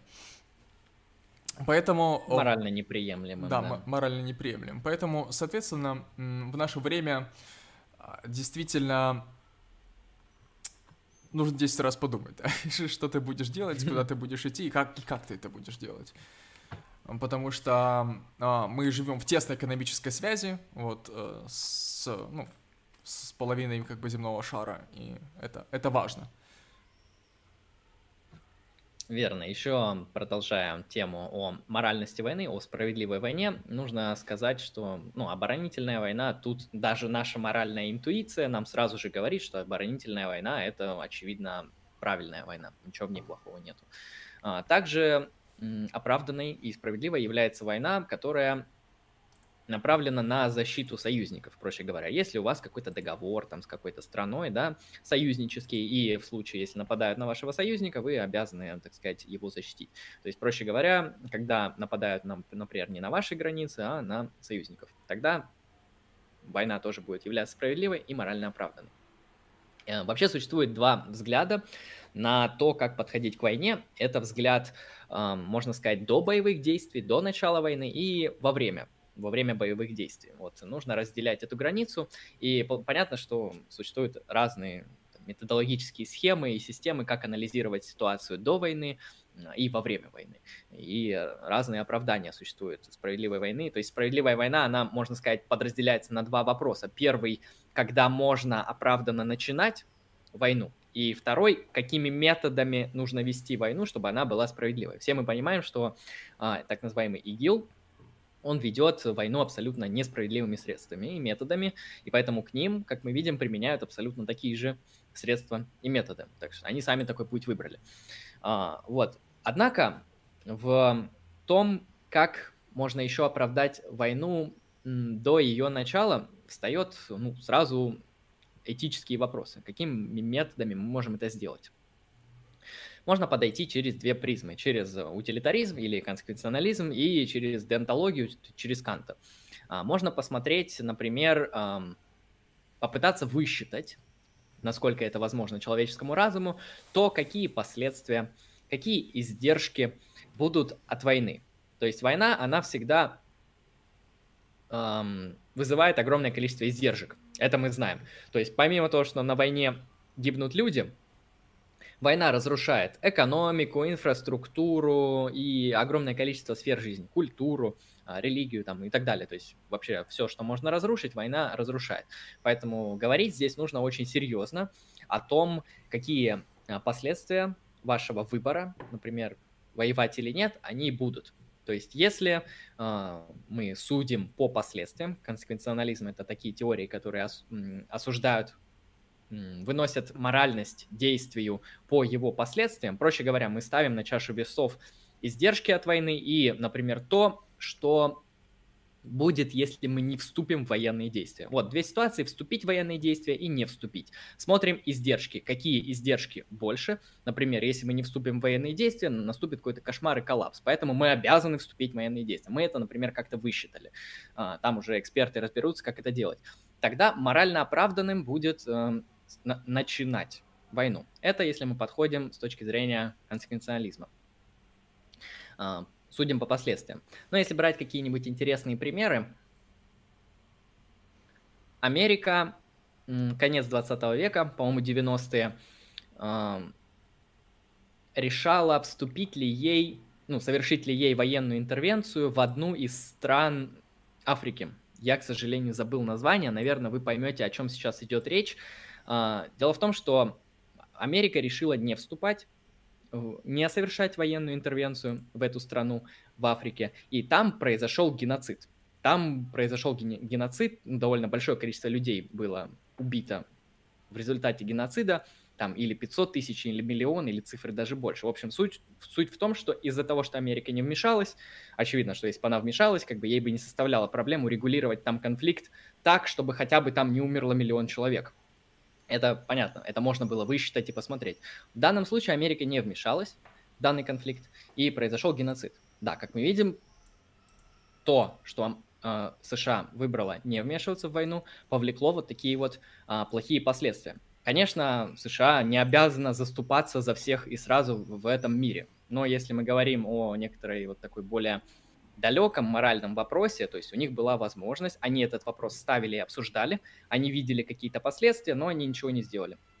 Вот в данном случае, можно сказать, какое-то аморальное действие было совершено. Это если мы говорим о консеквенциализме, если судить войну и рассуждать по последствиям. Ну и еще один пример кину. А, та же самая военная интервенция в Косово. А, конец 20 века. Там уже Америка, научившись горьким опытом, а, не вмешательства в страну Африки, где произошел геноцид, вмешалась в Косово. В Косово, как мы знаем, не помню название народов, по-моему, сербы хотели совершить геноцид в отношении какого-то там населения, которое там проживает. Ну, вот я, опять же, не эксперт, помню только то, что там две стороны, одна из них хотела, понятно, совершить чистку. Вот. Америка в данном случае уже вмешалась конфликт. Не только Америка, Россия также участвовала в конфликте в Косово. Так или иначе, вроде как было морально оправдано. То есть есть предпосылки к тому, что там произойдет геноцид, происходит вмешательство военное. Но что делает Америка в Косово? Во-первых, Америка нарушает огромное количество правил ведения войны, которые установи, установлено ООН. Она использует э, оружие и снаряды, которые запрещены вообще-то использованием на международном ну, международным законом, международным правом запрещено использовать эти, это оружие, разрывные снаряды и так далее. Э, Все это было использовано. Э, война во многих случаях велась тоже зверскими методами, тоже в отношении гражданского населения невиновного. Об этом дальше поговорим по поводу вот военных и гражданских. Это очень важное разделение для философии войны. А, вот, суть в том, что, да, вмешалась.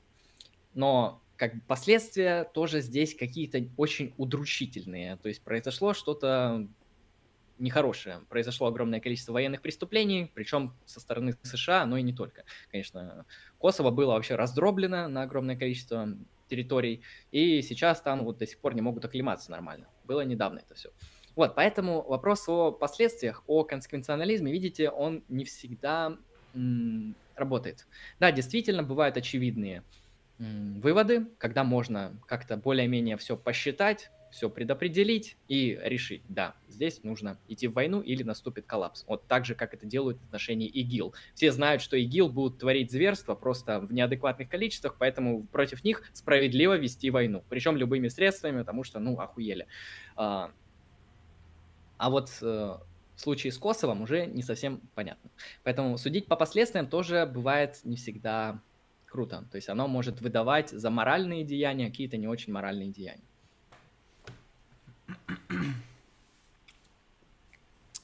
Окей.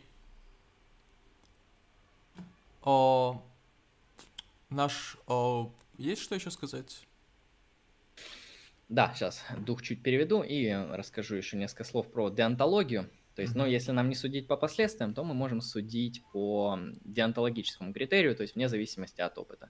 Но здесь же я опять же говорю, что война будет оправдана вне зависимости от опыта, то есть вне зависимости от последствий, априори, а, через какие-то уже наши рациональные установки, которые мы можем создать в отношении войны. Ну, типа, война, она по определению плохо, кроме защиты союзников, кроме защиты своего суверенитета, либо когда вот, да, нарушаются права человека, когда творятся какие-то зверства, то военная интервенция тоже, в принципе, может быть оправдана вне зависимости от э, последствий. То есть можно не подходить к высчитыванию последствий, которые могут произойти, а получить ответ, морально война или нет, с точки зрения такого априорного аппарата. Ну, там, это, как говорится, Кант вам помощь. Есть и такой подход. А, важный момент о вот методах, о методах ведения войны. А, то есть ты говоришь о том, что у нас есть какие-то правила, да, возможно, какой-то набор а, посылок, да, которые... Ну, либо выводов, э, ну, то есть уже набор, набор каки... моральный. Да, набор каких-то ценностей, посылок. да, в соответствии mm-hmm. с которыми мы будем а, рационально, аргументированно искать выводы, да, которые нам будут говорить, морально это или не морально. Ну, а то есть априорно до того, как начать военные действия. Понял. Да, И мы не... сможем вне зависимости от опыта mm-hmm. получить ответ. Mm-hmm. Да, примерно так. Это для тех, кто если не понял, что, что за априори, до опыта. А, вот, если говорить о второй стадии, о, самом, о самой войне, о ведении войны, о методах. Не о том, начинать войну или нет, а о самой войне. Вот. Здесь также выделяются несколько принципов справедливой войны, которые ну, разделяются современными теоретиками философии войны, а, какую войну, какие методы, точнее, ведения войны считать, а, считать обоснованными, считать моральными и оправданными. Ну, то есть, э, в первую очередь, необходимо выделить то, что в философии войны идет четкое разграничение на гражданское или мирное население и военных их еще комбаты называют, комбат, а, военные и гражданские. Это первое разграничение. Зачем оно нужно? В первую очередь для того, чтобы в теории справедливой войны оправдать э, то, против кого, в отношении кого можно применять военное насилие, проще говоря. А, ну и с точки зрения теории справедливой войны необходимо, конечно же, в первую очередь применять насилие, а, военные атаки, военные операции, все это делать в отношении военных объектов противника и в отношении бойцов э, военных а, противника. Также по ситуации желательно их просто не вырезать. Понятно, если они сдались, их уже убивать нельзя. Они, так сказать, пере... вот, вот этот момент, когда человек сдается, это переход из военного состояния в гражданское состояние. Поэтому гражданского, как известно, с точки зрения ведения войны справедливыми методами, уже бить нельзя, убивать гражданских будет аморальным военным преступлением, проще говоря, будет убийство гражданских. А, поэтому необходимо разрушать в первую очередь и ставить своей целью э, не гражданских, очевидно, а конкретных военных вражеских а, и их военную технику. Также с точки зрения справедливой войны желательно не разрушать инфраструктуру, не разрушать памятники, религиозные какие-то святыни. Той стороны, с которой ты воюешь. воюешь. А, не разрушать инфраструктуру, там, медицину, логистику и так далее. То есть вот эти все э, предметы да, бытия э, противника, которые, конечно, они влияют на его военный статус. Например, если это завод по производству оружия, то, конечно, очевидно, что вам будет очень выгодно и правильно его разрушить. И да, это действительно так. Однако, если это военная, э, военный госпиталь, то стрелять по военному госпиталю, да, это уже будет аморально, это будет военным преступлением, очевидно. Поэтому в первую очередь, э, конечно, нужно целиться в военных и в технику вражескую. Ну и, наверное, все это обеспечивается, во-первых, нормами международного права, ну, ныне, да, а во-вторых, даже если этого нет в международном праве, есть какие-то а, вероятно, ну, суды какие-то, организации, которые могут вынести решение о том, было это правильно или нет, и тоже в случае каких-то зверств или что-то такое вынести санкции какие-то или наоборот, или, например, даже какую-то войну ответную устроить, ну, какие-то военные Да, обычно это уже по окончании войны делается. Я потом расскажу интересный пример с Израилем, как они поступили. А, и там на, на самом деле этическая дилемма, то, что я называю. А, вот, хорошо. То есть всегда нужно щадить мирных жителей. Очевидно, нельзя применять насилие к мирным жителям, к сдавшимся солдатам, а, но при этом, конечно, надо быть бдительными, и если ну, как бы мирный житель организовывает, ну, группа мирных жителей организовывает то, что называется, как эти называются, которые ведут подпольную войну. Партизаны? Партизан, да, партизанами становятся, то, очевидно, они переходят в состояние врага. Это тоже ну, необходимо аналитически все разделять. А, вот, также важный принцип введения справедливой войны именно в плане методов – это пропорциональность. А пропорциональность имеется в виду, вы должны использовать а, оружие определенное а, в соответствии с высчитанными настолько, насколько это возможно, а, последствиями, которые могут а, быть последовать последствия последовать, извините за тавтологию, э, которые следуют от применения этого оружия в отношении определенных целей. Ну, проще говоря, вам, например, э, не нужно использовать ядерное оружие, если вы можете урегулировать конфликт э, там, с помощью танков или просто с помощью одной военной группировки с автоматами. Да, вам не нужно использовать какое-то оружие массового поражения, если это нет, нету для этого необходимости. То есть соразмерность должна предполагать, что ущерб, который вы наносите, он необходимый. А, вам не нужно то, что называется, завышать планку. Например, вот это очень спорный кейс а, до сих пор в философии войны и философии морали по поводу сброса двух ядерных бомб на Хиросиму и Нагасаки. Да, кто-то это оправдывает в том смысле, что сразу после этого действия Япония, она подписала ну, капитуляцию, проще говоря. Она сдалась. А, поэтому в каком-то смысле эти две ядерные бомбы, которые зачистили два города, плюс-минус, уничтожили два города с мирными людьми в том числе, не только с военными, а, это было на благо, потому что иначе могло бы погибнуть еще больше японцев и еще больше американцев, ну и тех, кто воевал в тот момент с Японией. Кто-то говорит, что нет, это как бы аморально, вы скинули ядерные бомбы на мирных жителей. Как бы не вариант было так несоразмерное использование оружия и тех последствий, которые наступили. Ну, к, тем, к тому же есть мнение, что не эти ядерные взрывы были а, основными предпосылками для завершения военных действий. То есть есть мнение, что Япония в целом проиграла в войне, и это эти два события, они просто совпали по, по хронологии друг с другом. Вот, это еще добавляет вопросов к а, допустимости вообще, к оправданности такого действия. Хотя какие еще могут быть вопросы? Ну, да, есть, есть и такая позиция, как мы видим, по-разному можно подойти. А также вот по поводу соразмерности, если говорить, то необходимо также соизмерять не только то оружие, которое вы используете, но те цели, которые вы уничтожаете. То есть уничтожать цели, очевидно, нужно по мере необходимости и с минимальными затратами а, как бы ваших человеческих и военных ресурсов.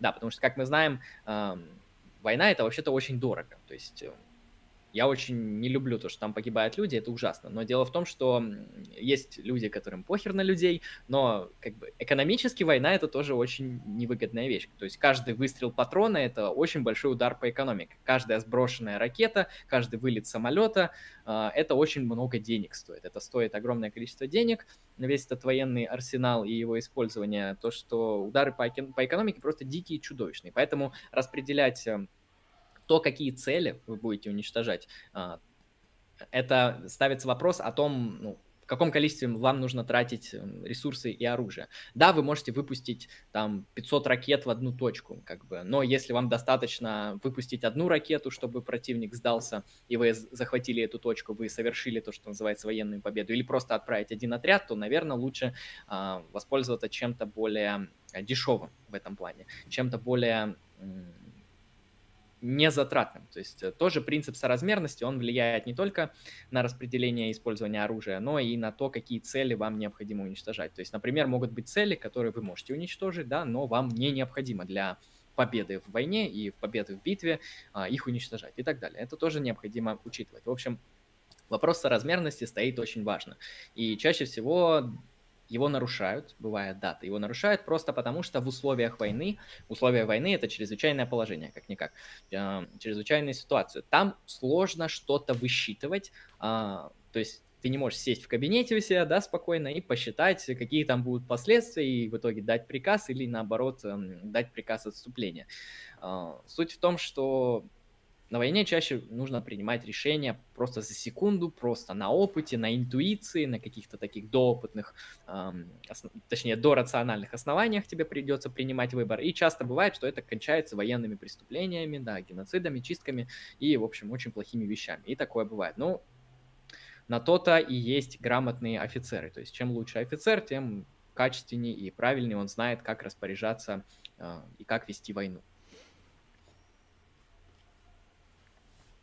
Отлично. О, о, ты закончил? Я могу вставить микротейк? Да, пока, вставляй пока.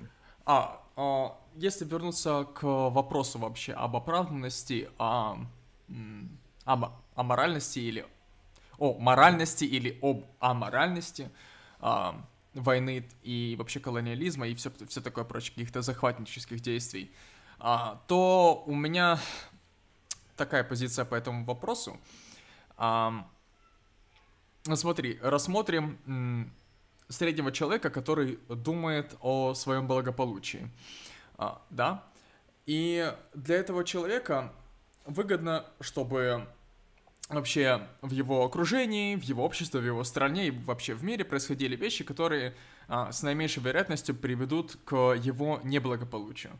А, поэтому в чем польза а, того, чтобы считать а, колони колониализм а, и войну аморальными, польза в том, что чем меньше людей считает это моральным, то есть чем больше людей считает это аморальным, тем э, с меньшей вероятностью э, вот э, ты станешь жертвой таки, такой ситуации. Например, вот сидя, например, э, на каком-то в какой-то успешной стране какой-то человек, э, вот э, читая про историю, там все, все такое прочее, про э, колониальные успехи своей державы, может подумать о том, что «О, круто, как мы захватили там полмира, все замечательно, все круто, мы молодцы». А стоит просто, ну, можно просто задать ему вопрос, да, а вот как, как, как знаешь, как это было на, на стриме Хаманского съезжи. А вот представь, если вот ну, к тебе, как бы, блядь, домой придет чувак, да, э, э, скажет, как бы, иди нахуй, иди работай, блядь, собирай мне каучук, нахуй. Если, если не соберешь, я тебе отрежу руку, все. вот, или что-то такое. То есть, да, мы рассматривали аргументы против колони колониализма, да, вот о, с таких вот а, абстрактных, абстрагированных, отвлеченных позиций, типа об этническом плюрализме, там, о какой-то экономической невыгодности, о каких-то, возможно, инту интуитивно-моральных деяниях типа зверством и прочего. А,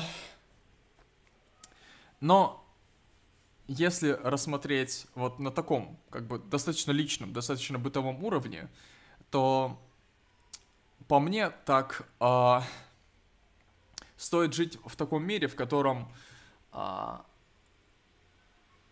для каждого человека будет э, в, ну, как можно меньше вероятность стать жертвой э, такой вот захватнической, захватнической деятельности. Вот. Ну, такая вот интуиция. Ты на самом деле подвел в каком-то смысле к категорическому императиву Канта. Ну, то есть ты задал вопрос, да? Um, ну, смотрите, да, мы можем как бы вести войну, у нас как бы сила, мощь, да и нам выгодно, а чё б не повести ее.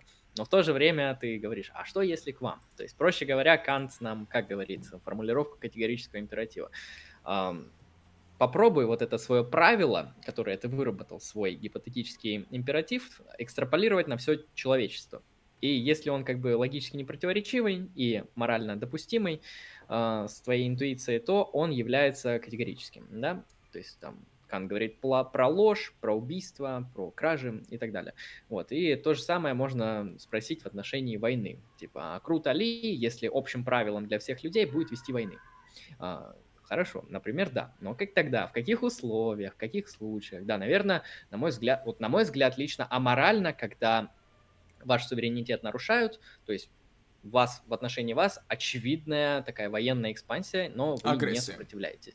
Да, военная агрессия, вы не сопротивляетесь, то есть у вас, как говорится, ни, патри... ни патриотизма, ничего нету, это не упрек к чувствам, это упрек к морали.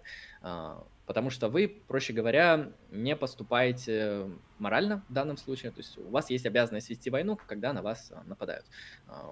Вы это не делаете, вы поступаете в этом случае аморально. И на основе категорического императива, как мы увидели, можно выработать правила хотя бы тех э, норм, какие-то нормы, при которых война будет а, оправдана. Потому что, да, война — это, к сожалению, такая вещь в человеческой истории, часто неизбежная, часто там неискоренимая, часто жестокая или нет.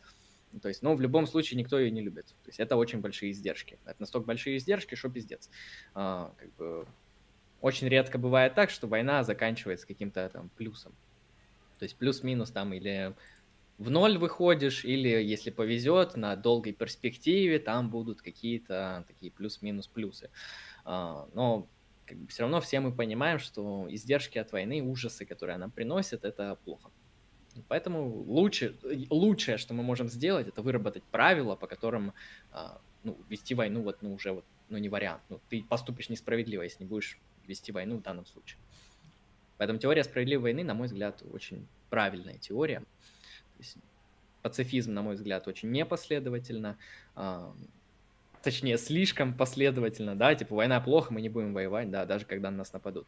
Э, и вот это взгляд на войну как на то место, в котором не работают моральные нормы и правила, и то, что нельзя никаким моральным правилам подчиняться, и нужно действовать исключительно в своих целях на войне, это тоже, как мы видим, такая нехорошая позиция, потому что некоторые государства именно так ведут войну. И, на мой взгляд, это очень плохо, это нужно осуждать. А, да, хорошо. То есть, э, в принципе, я так понял, что справедливая война, вообще принцип справедливой войны, это вот а априорный принцип, да? То есть э, принцип, который нам перечисляет условия, при, котором, при которых война оправдана. Правильно я понимаю? То есть это да, не... это принцип, при котором война оправдана, просто он может быть э, вне зависимости от опыта, а может быть зависим от опыта. Проще говоря, он может включать издержки и какие-то цифры и что-то, что мы можем высчитать, а может не включать, и mm-hmm. типа всегда надо делать так. Хорошо. А так, да, это принципы, по которым справедливо будет. А, еще один такой комментарий. Вот, а, когда ты рассматривал консеквенциализм, конкретно на примере интервенции Америки, да, а в 20 веке в, там, в одном случае это не вмешательство, а в другом случае это вмешательство, mm-hmm. у меня возникла мысль, что интервенция это, в принципе, а, штука довольно странная. Вот. Особенно вот в том случае, когда мы говорим, например, о предотвращении чего-то, да. Вот. Потому что получается, что мы берем на себя ответственность за чьи-то как бы судьбы вот, людей, каких-то вообще других уголках земного шара. А, мы, мы... это, это очень забавно. Вот э, чувак в чате, который с пустым множеством в виде никнейма, э, говорил о том, что может быть аморально, что мы сидим на жопе в ровно в то время, как о, там в Африке от голода умирает 400 человек в день. Вот.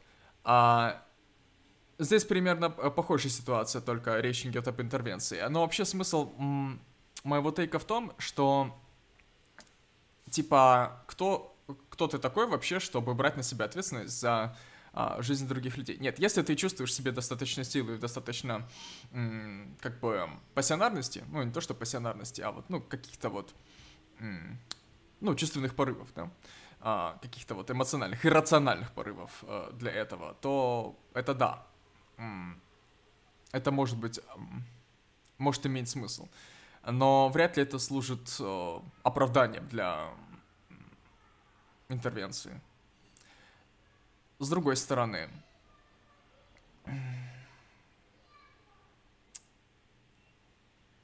с другой стороны, нет, не с другой стороны. Вот. Я тогда добавлю по интервенциям, типа, а почему вообще ставится вопрос о ну, интервенциях, типа, какого черта мы нарушаем суверенитет.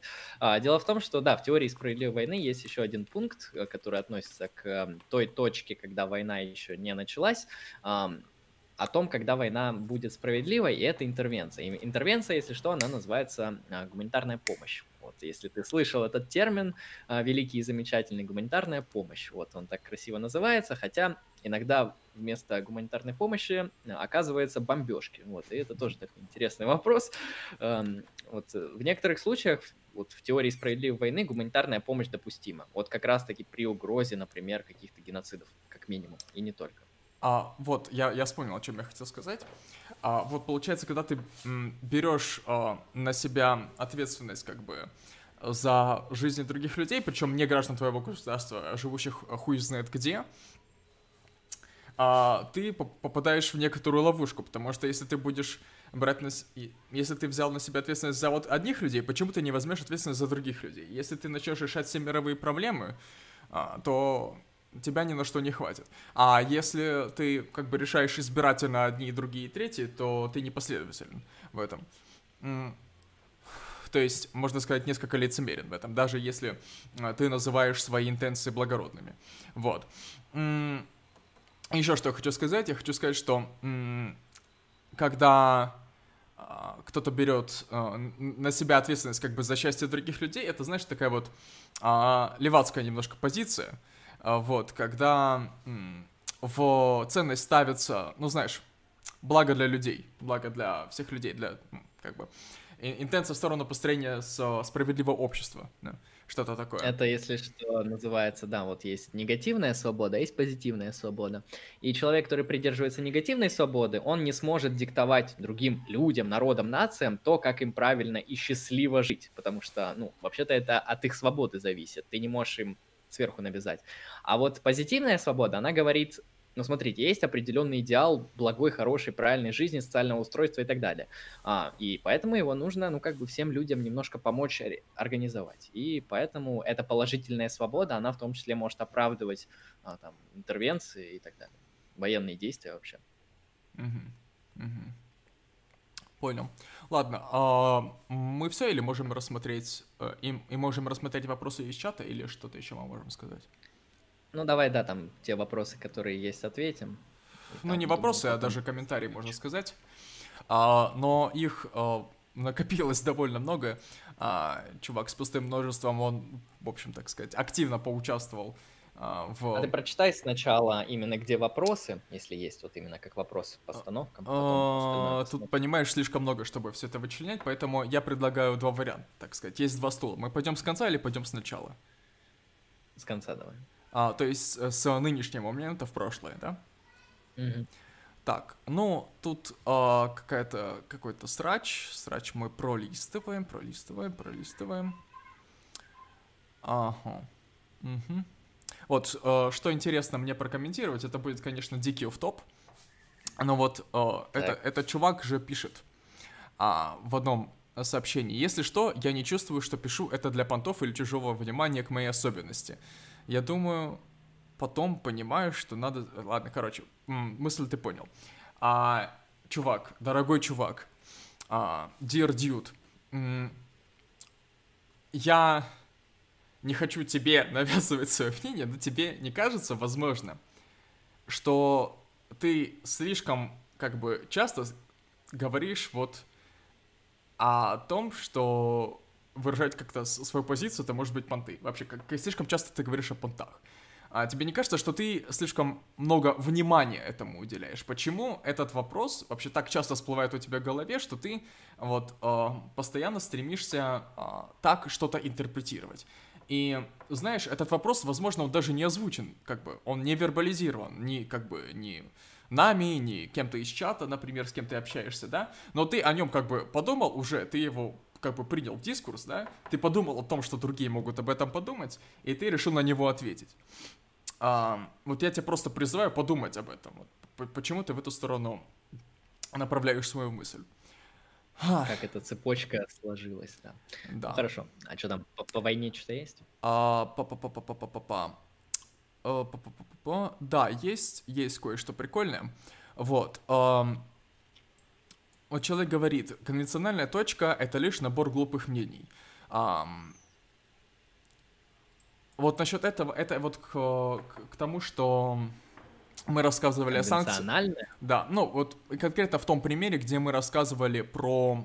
А, про, ну, про санкции, санкции в отношении да. Российской Про санкции. Ну смотри, смотри, есть, э, есть конвенциональное время, ну, да, кон- конвенциональное как бы соглашение это действительно набор мнений, но если это а, как бы набор, нормативный набор мнений, а, то если этого мнения придерживается большинство людей не то, что как бы...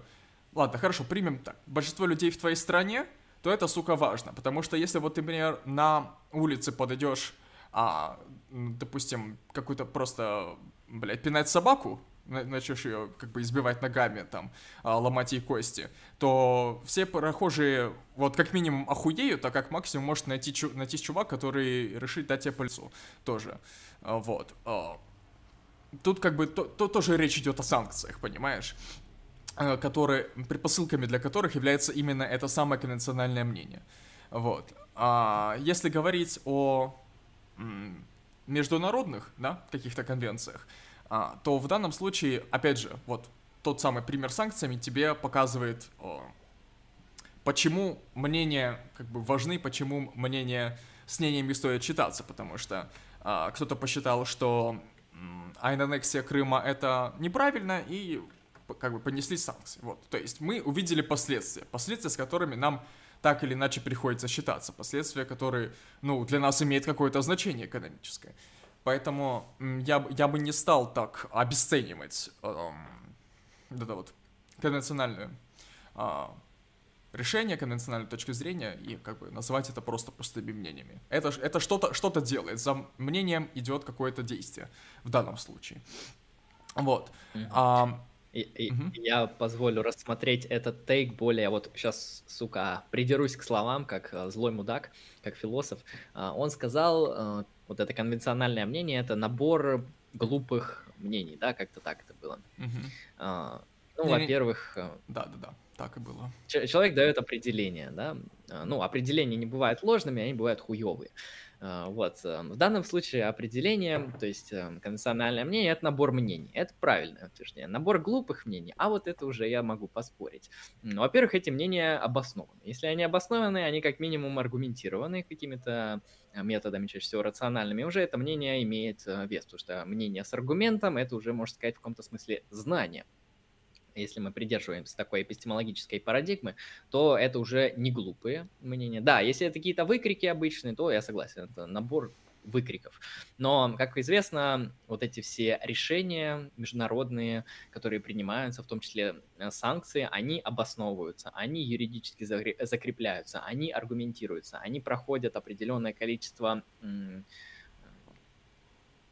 этапов в рассмотрении в тех или иных органах э, и так далее. То есть они просто так, как крик, не, ну, никогда не воспримутся. Они должны быть обоснованы, потому что это, ну, санкции, это вообще серьезная вещь. Это, конечно, не ведение войны, но тоже серьезная вещь, которая, если она будет необоснованным, оно никем не примется. Поэтому то, что это набор глупых мнений, я не согласен. То, что это набор мнений, да.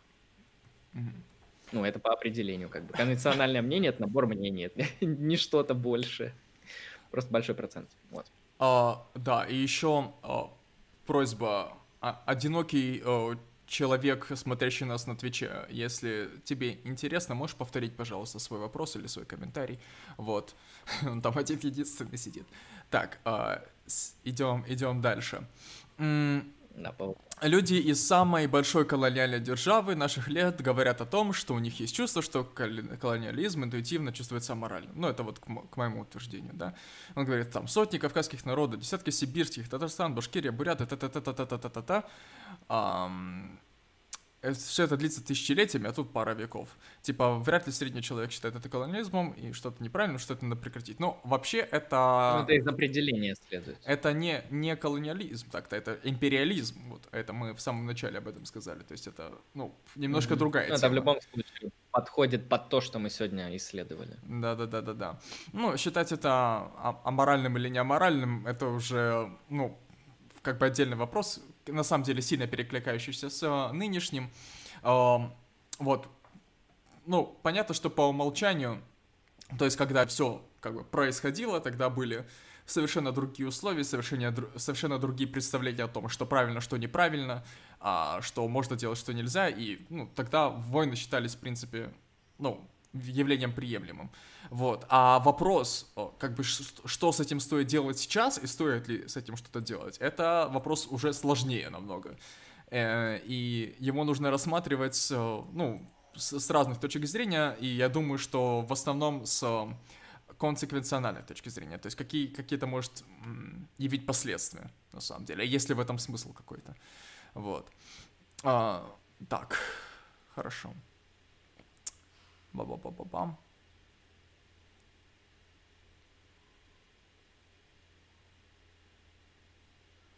Там, кстати, вот. про ядерное оружие не было вопросов? Вроде нет. А еще, еще один тейк. А, он же пишет, мне кажется, что за вашим пониманием дикости, жестокости, варварства, эксплуатации, выкачки стоит эстетика, а не какая-то этическая позиция. Э, Хорошо, можно раскрыть. Э, ну, во-первых, да, мы имеем эстетические взгляды, потому что мы люди. А, ну, смотри, здесь в данном случае мы под варварством имеем в виду набор определенных действий и практик. Э, просто чтобы это объединить в один термин и эстетически его окрасить, чтобы он был понятный, это для экономии времени. Сейчас мы проясним, да. В данном случае вот этим варварством и ужасами мы называли убийство невиновных людей, а, отбор у них собственности и их имений, то есть э, нарушение права собственности колонизируемых народов. А, это все различные угнетения начиная от э, физических рабства, да, свободы перемещения, свободы передвижения, заканчивая разрушением суверенитета, культуры, колонизируемых народов и их религии и так далее. То есть это широкий термин, да, как видишь, он в каком-то смысле открытый, то есть в него может попадать очень много чего, но в данном случае мы имели в виду это, да. Зверство имеется в виду там убийство, например, невиновных людей, а, отбор у них собственности, разрушение их культурных традиций и так далее. Вот я надеюсь, прояснил то, как мы использовали это слово.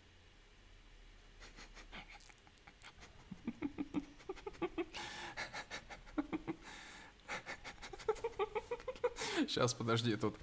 А, я, я читаю уже, ну, тут теки в основном закончились, но, возможно, что-то пропустил. Если что-то пропустил, можете повторить, пожалуйста.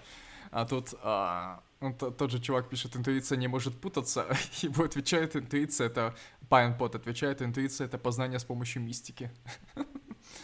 А, кстати, ну. насчет интуиции советую, советую посмотреть мою лекцию по интуиции и философии. Там я рассказываю, на самом деле, что такое интуиция чтобы не думать, что это либо мистика, либо какая-то дичь. Ну, это определенная вещь, которая, которыми могут пользоваться философы.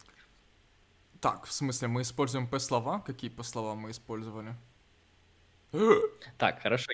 Если использовали, то мы говорили про фильм э, господина, э, фильм Пи э, Дарана Ар Ароновский. Это прекрасный, замечательный фильм. Вероятно, использовались именно в этом смысле, поэтому мы не одобряем, конечно, гомофобию и тому подобные практики. А, да, это случайность, если что.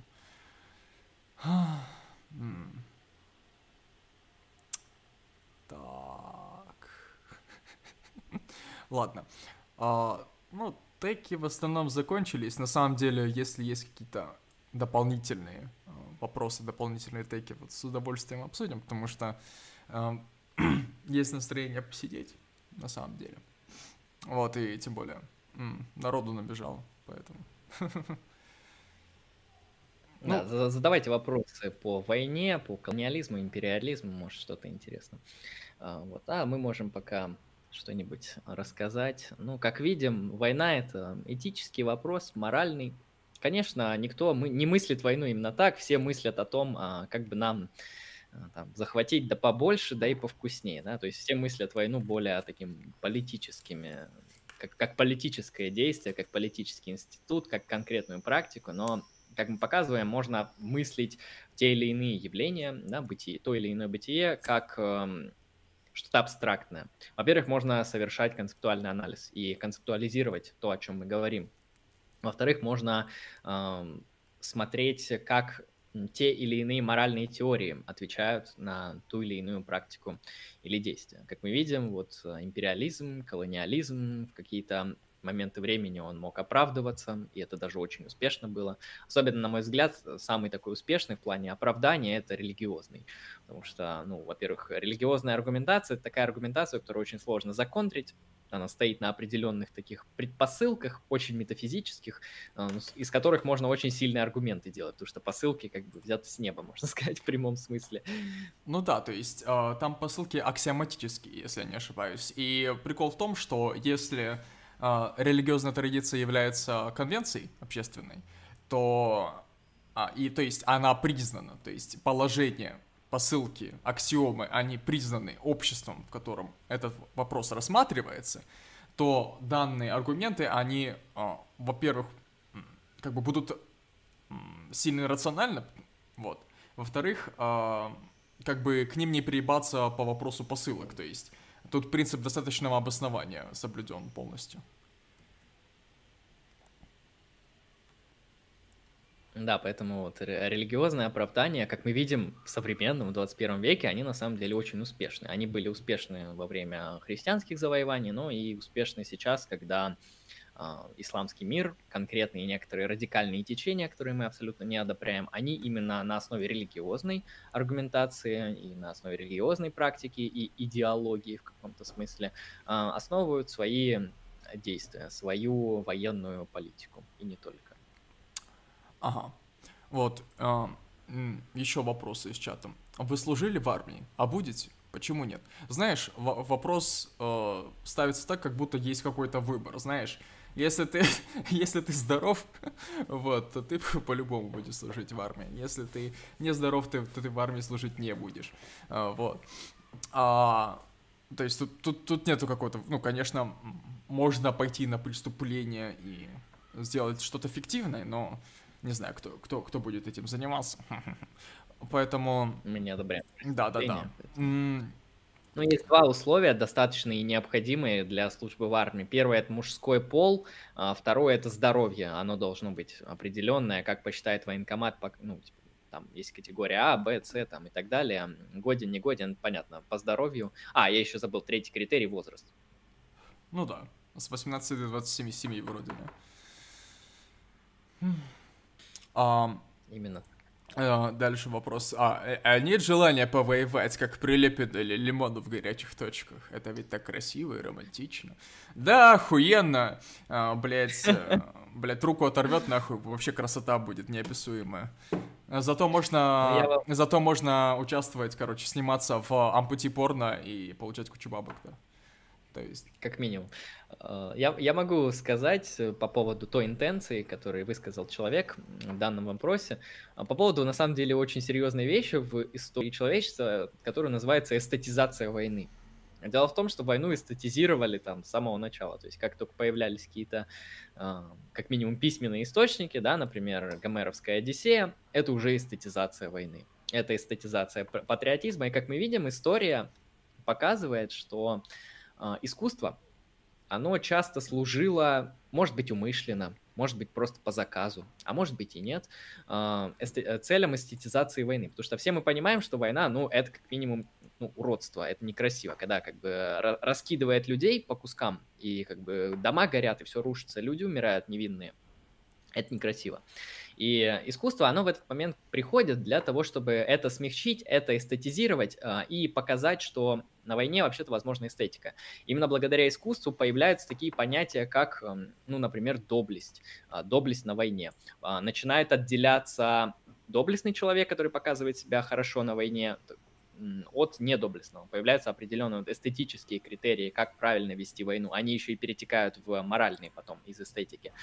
Вот, появляется очень много таких, ну, например, понятие подвига возникает. То есть, ну, как, если посмотреть на войну, это просто как бы, ну, какие-то взрывы, да, там, смерти и так далее.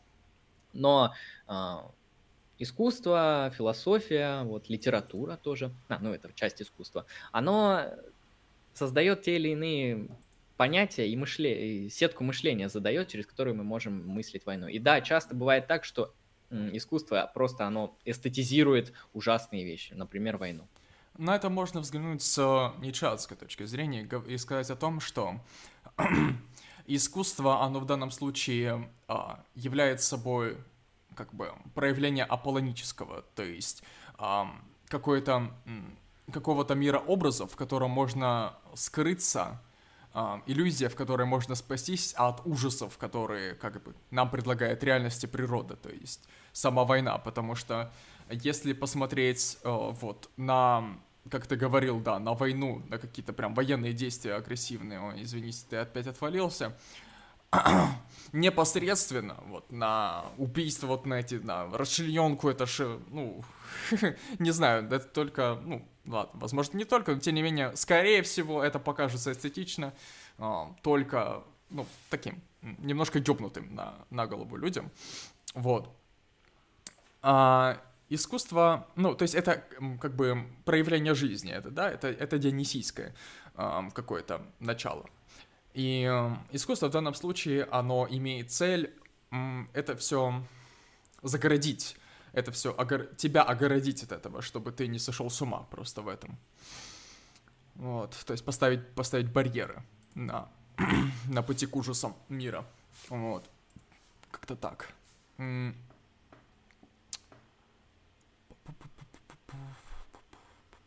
Кстати, еще вот по поводу искусства и войны могу сказать, что э, ну, примерно до 20 века война в основном именно эстетизировалась. То есть были всякие крутые там, не знаю, романы, сказки, басни, рассказы, которые показывали, что вот доблестный герой победил всех злых врагов, он сильный мужик, красавчик вообще.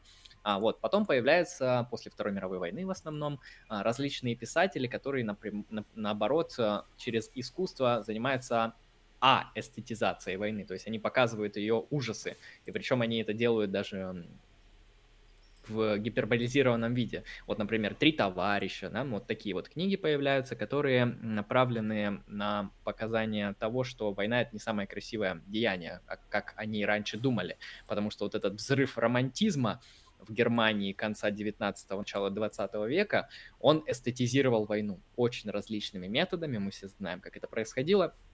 А, суть в том, что вот искусство, как видите, породило Вторую мировую войну с ужасными последствиями.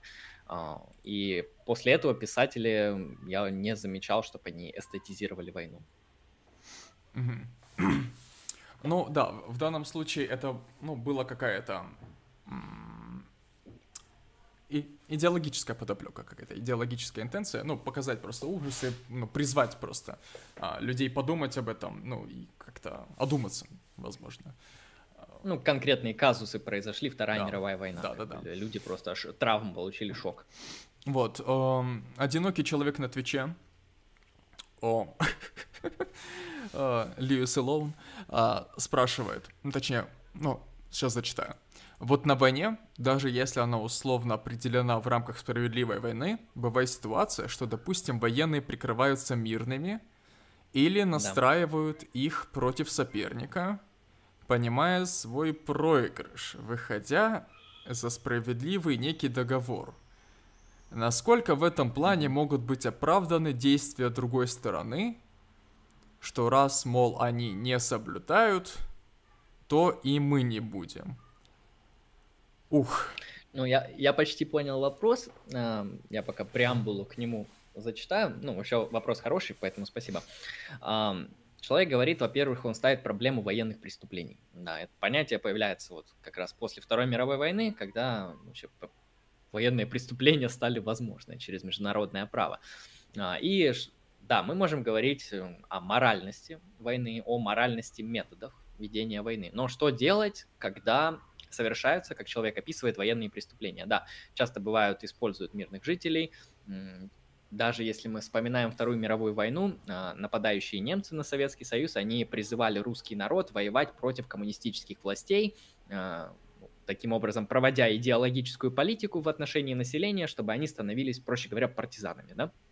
Если не вступали в ряды э, напад... ну, немцев, то становились партизанами, воевали против советской а, власти. Ну, кстати, некоторые так делали. Да, то есть морально оправдано это или нет? Это хороший вопрос на самом деле. А, ну, на самом деле призывать других людей, которые являются мирными, а, воевать против своего режима, это зависит от обстоятельств. Поэтому, на мой взгляд, здесь нельзя ответить категорически. Здесь нельзя ответить типа всегда да или всегда нет.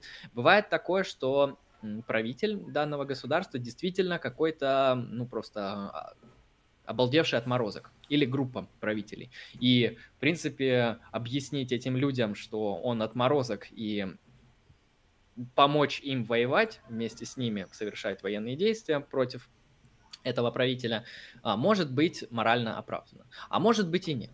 Может быть, что как бы люди рассматривают э, суверенитет своей страны как что-то очень важное, и типа просто там а, случился какой-то мелкий конфликт, и призывать к тому, чтобы вот так свергнуть власть, вот прям жестко и воевать против нее, может быть и аморально. Поэтому здесь, на мой взгляд, зависит от конкретного кейса от конкретного случая. Здесь категорического ответа не будет. Тут, я думаю, эксперты, которые, ну, военные эксперты, они будут рассматривать конкретный случай. Uh, ну, я больше склоняюсь к тому, что большинство ситуаций данная практика будет аморальной. И по поводу моей, военных преступлений. Ну, в данном случае у нас есть то, что называется там Международный трибунал, uh, ООН, Суд по правам человека. В общем, у нас есть инстанции, которые, ну, типа международные, потому что они не принадлежат какому-то государству, которые могут уже по итогам войны, по окончанию войны выносить э, юридические акты, юридические действия, то есть судить военных преступников, как это было, например, в Нюрнбергском процессе и так далее. То есть сейчас эта система, она еще более развита, еще более качественная. И проблема с тем, как наказать военных преступников после войны, а, ну, ее не стоит, потому что есть институты, и при этом работающие. Хорошо. А, тогда а, моя очередь сказать. Вот смотри, ты говоришь, что если какая-то сторона, она вот выходит за как бы некий договор, да, за рамки справедливой войны и ну, совершает какие-то преступления. Ну, грубо говоря, ну, выходит, да, за рамки договора, нарушает его.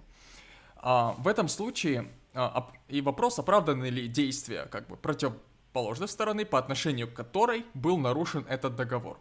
А, вопрос а, заключается в том, что определяет а, как бы этот договор, между кем он был ну, обозначен. Да. Если это международная конвенция, если это международное право, то есть если это договор между множеством стран, да, которые согласились его исполнять, и одна из этих стран, допустим, две из этих стран, они находятся в состоянии войны, и одна из них э, его нарушила, может ли нарушить другая сторона, то тут э, уже вопрос, точнее ответ, он будет категоричен. Да, потому что в данном, ну,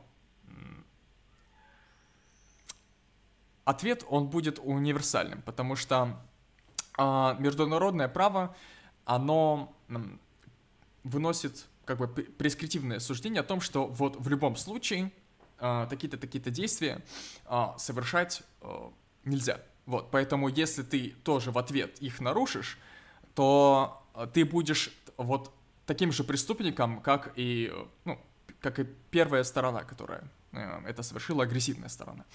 Вот. Если договор конкретно между двумя странами, то есть если там негласный договор о том, что вот как-то война какими-то вот а, гуманными более или, метод, более или менее методами ведется. Если тут нету а, как бы арбитра, если тут а, нету третьей стороны, которая будет решать, оправданные действия или нет, то в таком случае, конечно, если договор нарушен, то как бы субъект, нарушивший договор, он вычеркивает себя из него, и поэтому к, к нему могут быть применены те же методы, соответственно.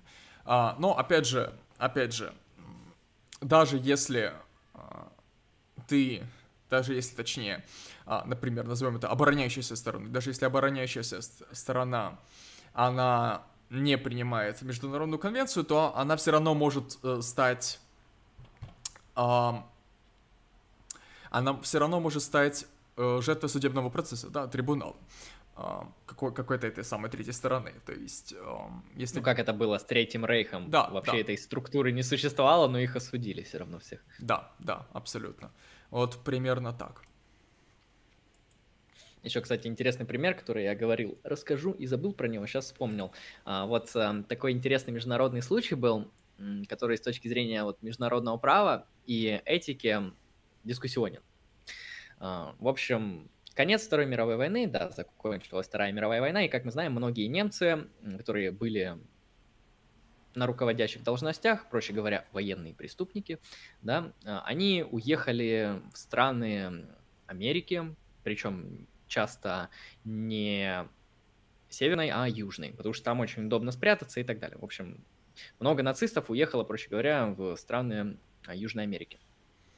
Так вот, а, как мы знаем, там какой год возникновения государства Израиль? Ну, по-моему, вот где-то после Второй мировой войны.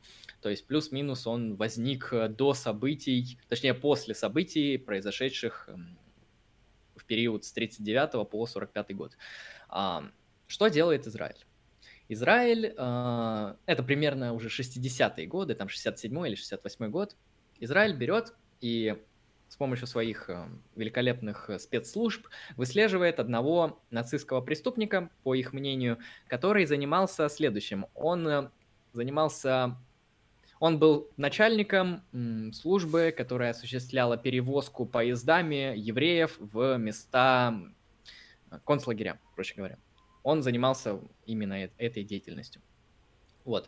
А, они его находят. Что они делают? Они силой врываются в другое государство, в одну из стран Южной Америки, не помню какую. Они его захватывают, они его везут в Израиль.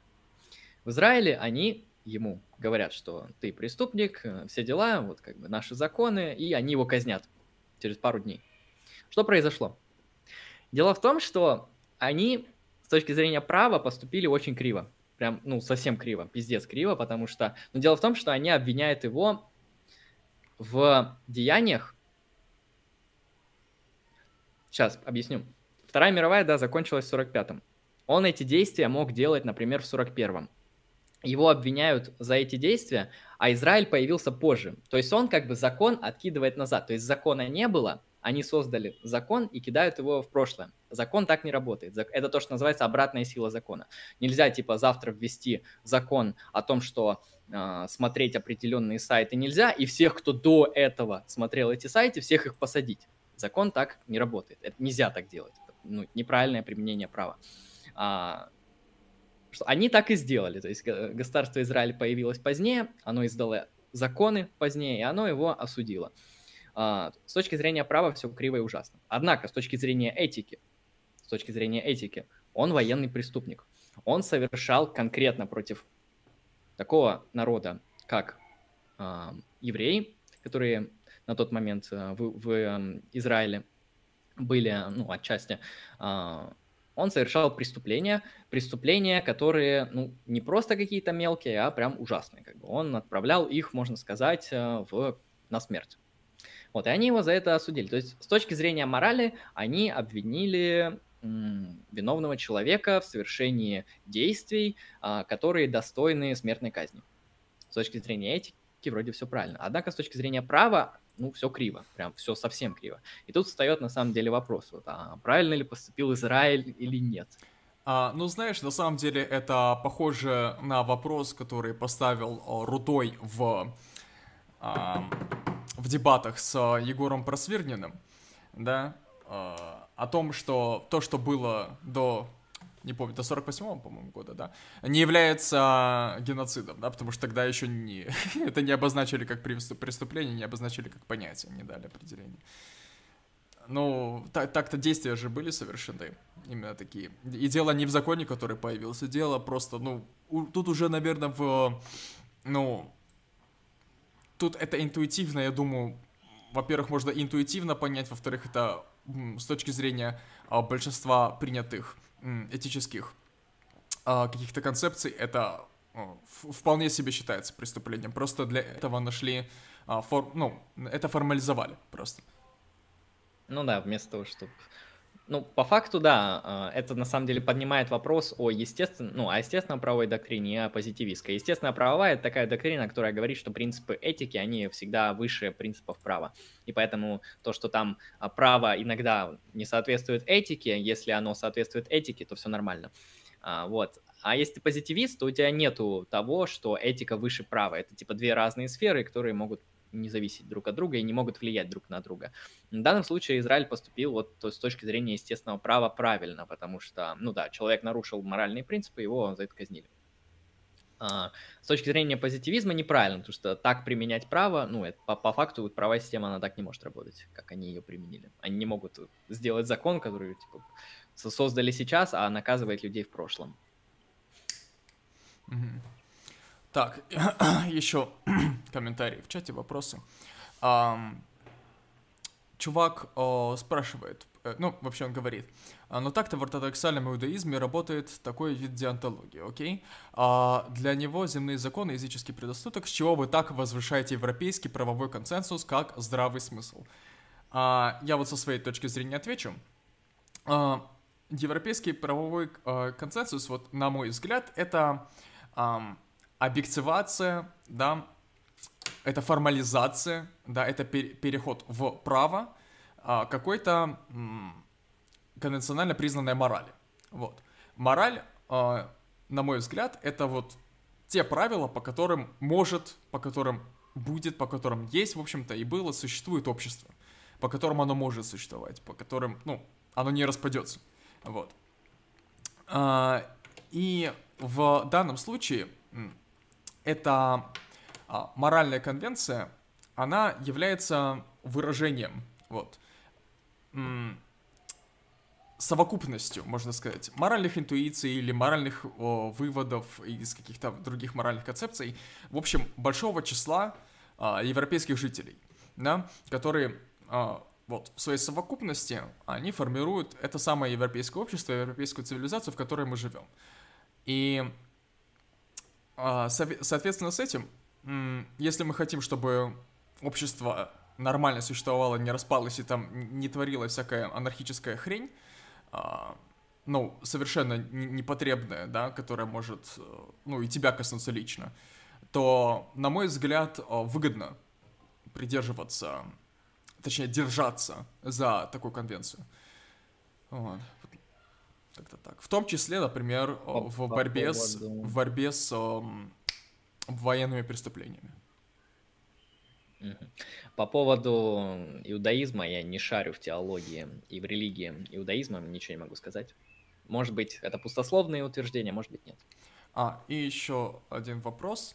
Я только сейчас заметил, что почти все видео на канале про этику. С чего такое внимание к ней? Если же вы специализируетесь... Под... Хорошо, да. Если же вы специализируетесь на ней, то что лично вас мотивировало сосредоточить внимание на ней? Окей. Хорошо. Ну смотри, а, мне интересна философия.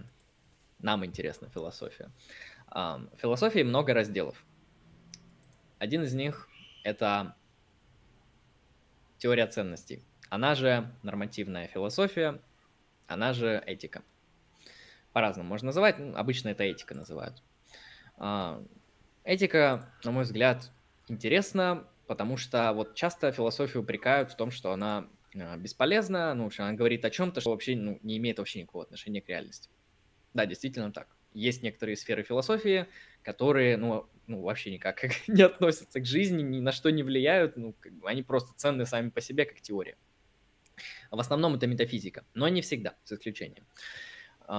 Этика, на мой взгляд, из э, всех сфер философии, она носит наиболее такой прикладной характер, то есть который можно применять не только обычному человеку, но какому-нибудь интересующемуся человеку, философу и так далее. То есть этика, на мой взгляд, она наиболее прикладная. То есть, ну, в первую очередь мы это делаем, потому что это людям интересно.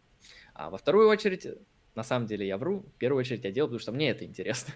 Во вторую очередь это совпало с тем, что этика интересна людям чаще, чем какая-то другая а, философия. Хотя другие разделы я тоже по ситуации буду рассматривать, просто контент, его надо делать периодично. За один день не могу все на свете сделать.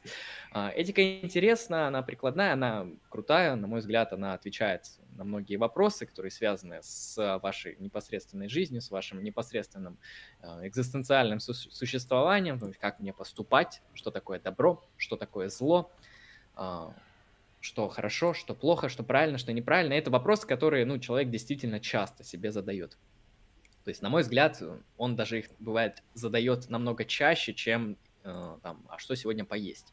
Как бы, на мой взгляд, эти вопросы, они интересуют многих людей, в том числе меня. Я хочу разобраться. А, ну, мое мнение, ну, на самом деле, похоже.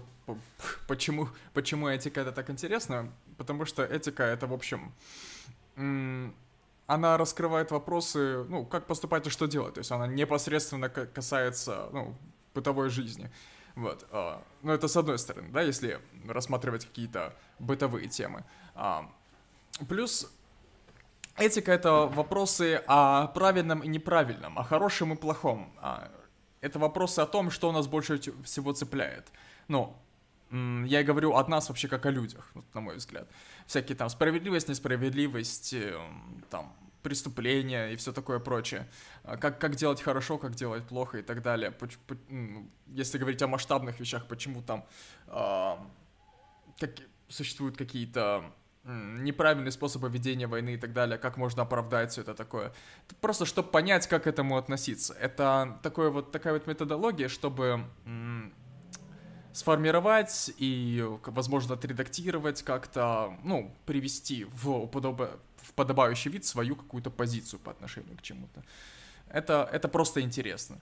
Вот. Ну и плюс, как я уже сказал, да, в бытовом смысле вопросы, как поступать, что, что правильно, что неправильно. Это прям, ну, сильно приклад, прикладная хрень. А, вот. А, еще вопрос если вы объединяете теорию ценностей, в скобочках аксиологию, и этику, то почему обычно их разделяют? Аксиология — это про смысл жизни обычно, а этика — про мораль и добро. Сейчас объясню. Смотри, дело в том, что, ну, я лично готовлю контент по тому, как эм, философия изучается на Западе. А, в западных универах, в западных эм, вузах, да, эта дисциплина, я не считаю, что это наука, эта дисциплина преподается таким образом, что вот есть философия, у нее есть разделы, изучающие определенные так сказать, объекты исследования. Вот есть метафизика, она отвечает на вопрос, что есть все, на этом заканчивается метафизика. У меня по этому поводу есть лекция, можешь найти на канале, что такое философия, если интересно.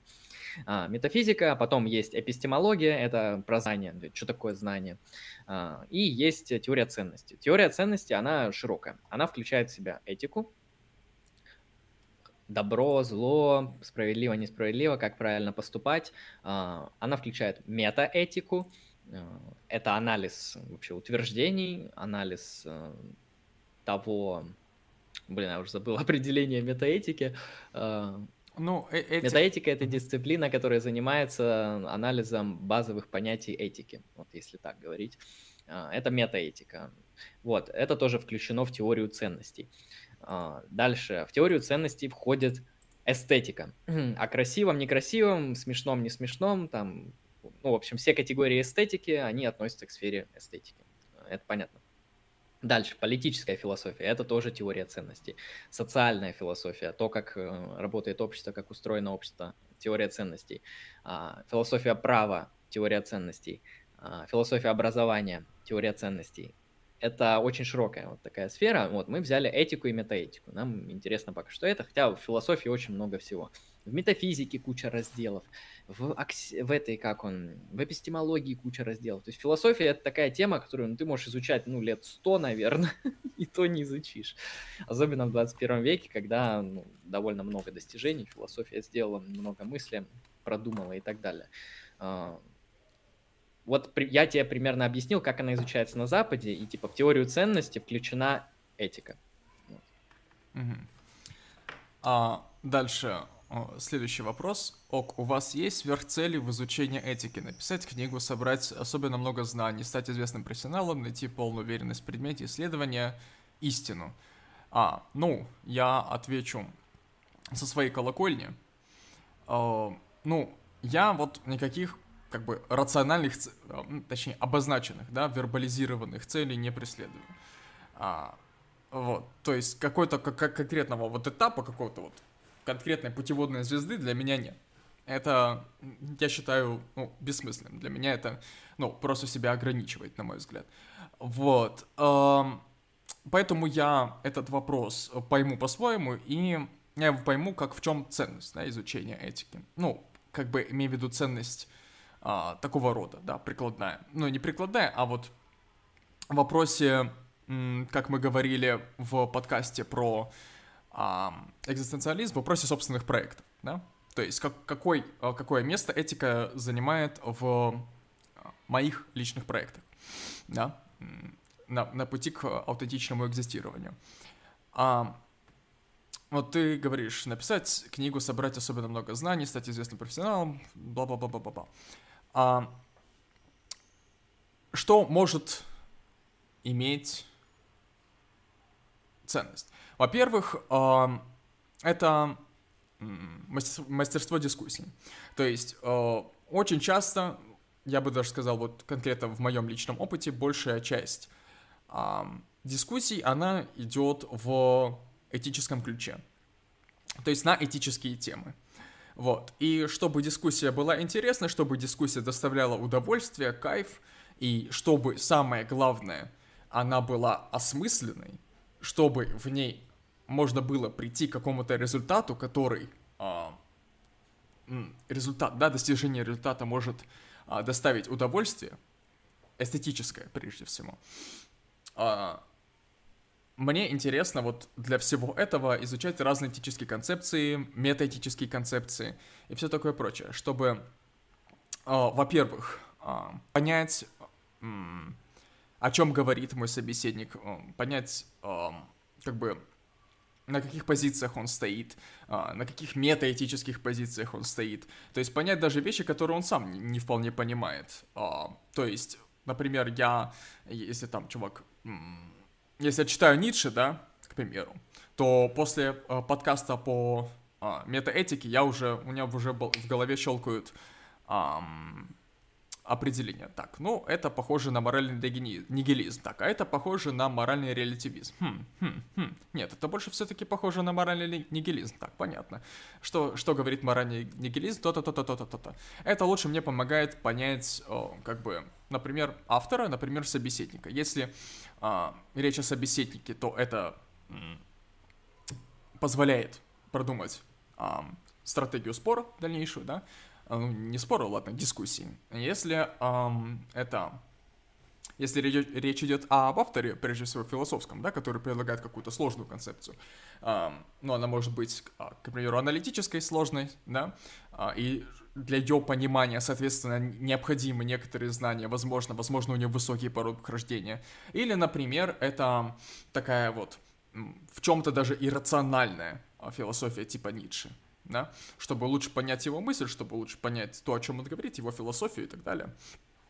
А, имеет смысл. Вот. И плюс, а, чтобы понять, как я к этому отношусь. Мне нравится то, что он говорит, или не нравится то, что он говорит.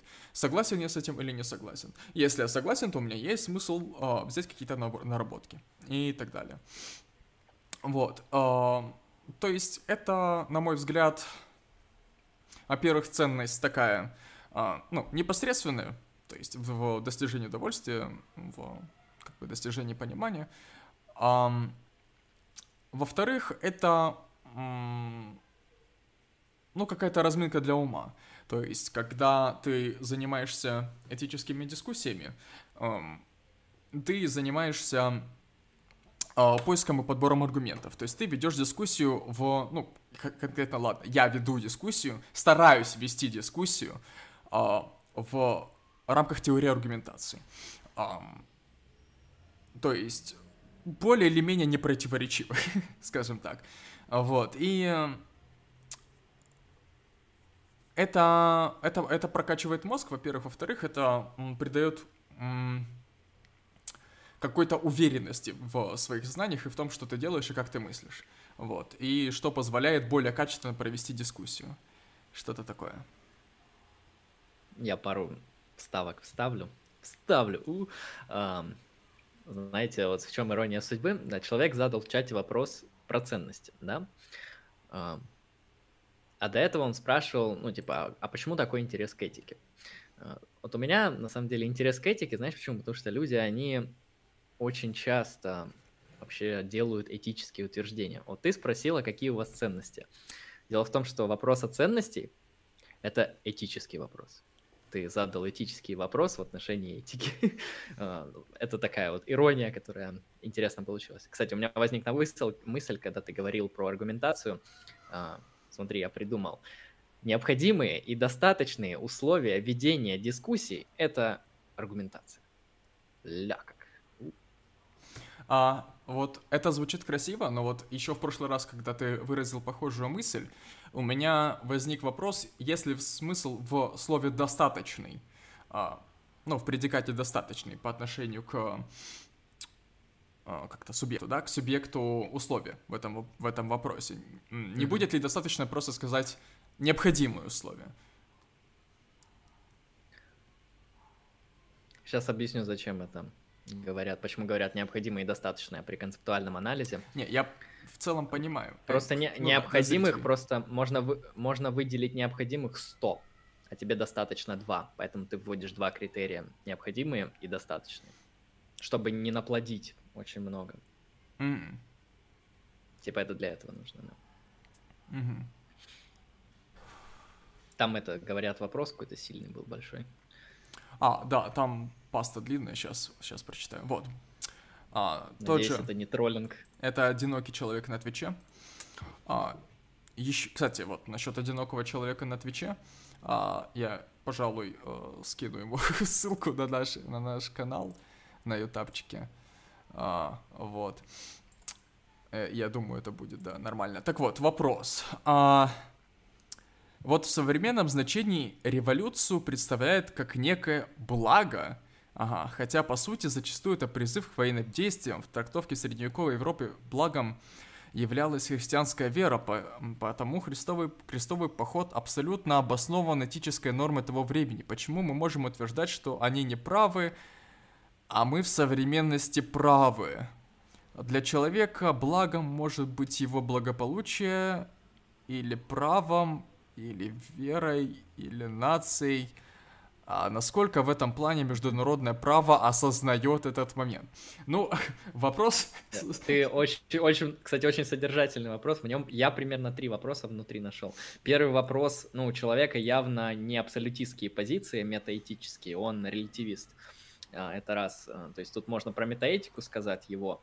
Во-вторых, можно сказать, ну, он два вопроса выделил по поводу революций и то, как относятся к ним некоторые современные политические движения, скажем так, да, а, и про крестовые походы. Да, и почему, например, крестовые походы мы не можем уже как бы совершать, а революции можем. Это я выделил. Ну, давай что-нибудь по порядку. А, ну, я, я, пожалуй, отвечу. Смотри, ты говоришь, вот в современном э, значении революция представляет как некое благо. Ну, на мой взгляд, это не совсем правильно, потому что а, вопрос... Маленькая кто... группа лиц так считает. Да, потому что вопрос, кто это называет э, благом, да? Вопрос... Марксисты в основном. Да, вопро- вопрос э, к тому, как бы, кто делает этическое утверждение в сторону революции. Вот марксисты, марксисты считают революцию благом, кто-то считает революцию не... Вот консерваторы считают революцию злом. вот тебе, например, так. Консерваторов вот в современном мире тоже достаточно их, если не больше, чем марксистов. А, ну, и, и так далее. То есть, а, что называть благом, это вопрос а, того, как бы какой этической концепции придерживается человек, который делает это этическое утверждение. С какой точки зрения это будет благо. Вот. Если мы моральные релятивисты, да, если у нас нет абсолютных ценностей. А, ну вот смотри, он говорит, что в современном значении революцию представляют как некое благо. Ладно. А. Ну, определенная группа лиц, да. Да, да, да. Ну, кстати, я могу законтрить, сказать таким образом, то, что из Маркса у Маркса нет этической позиции, а точнее марксистская этическая позиция – это моральный нигилизм, потому что надстройка, а, она порождает этику и право, и политику, а надстройка — это отражение базиса, а если базис, короче, капиталистический, ну, короче, типа, нету этики, то есть Хорошо. этика — это тень базиса. Тогда я скажу... По Марксу просто этики нету.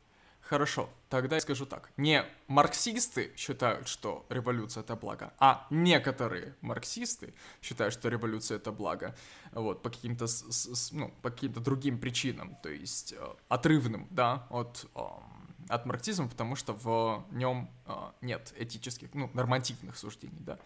Вот. А, плюс э, революция может считаться благом, ну, кем угодно на самом деле, там, леваками, праваками, там, консервативная революция, все дела, все это мы да, прекрасно слышим. Был, был проект э, консервативной революции, теоретический и так далее. То есть, на самом деле, да, не только марксистов, согласен. Вот, дальше. Угу. А, па -па -па -па -па -па. В трактовке средневековой Европы благом являлась христианская вера, поэтому крестовый поход абсолютно обоснован этическая норма того времени, почему можем утверждать, что они не правы, а мы в современности правы. А, смотри. Эту позицию разъебали аргументами, вот и все. А, как минимум. А, не-не-не, есть, есть такая тема.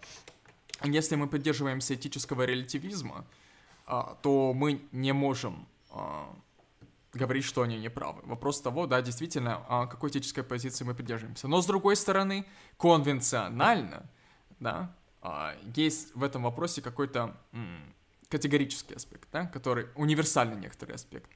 А, современная конвенция, она, ну, вот наша, по крайней мере, как бы в том культурном контексте, в котором мы находимся, да, в этом культурном контексте есть, ну, конвенция, согласно которой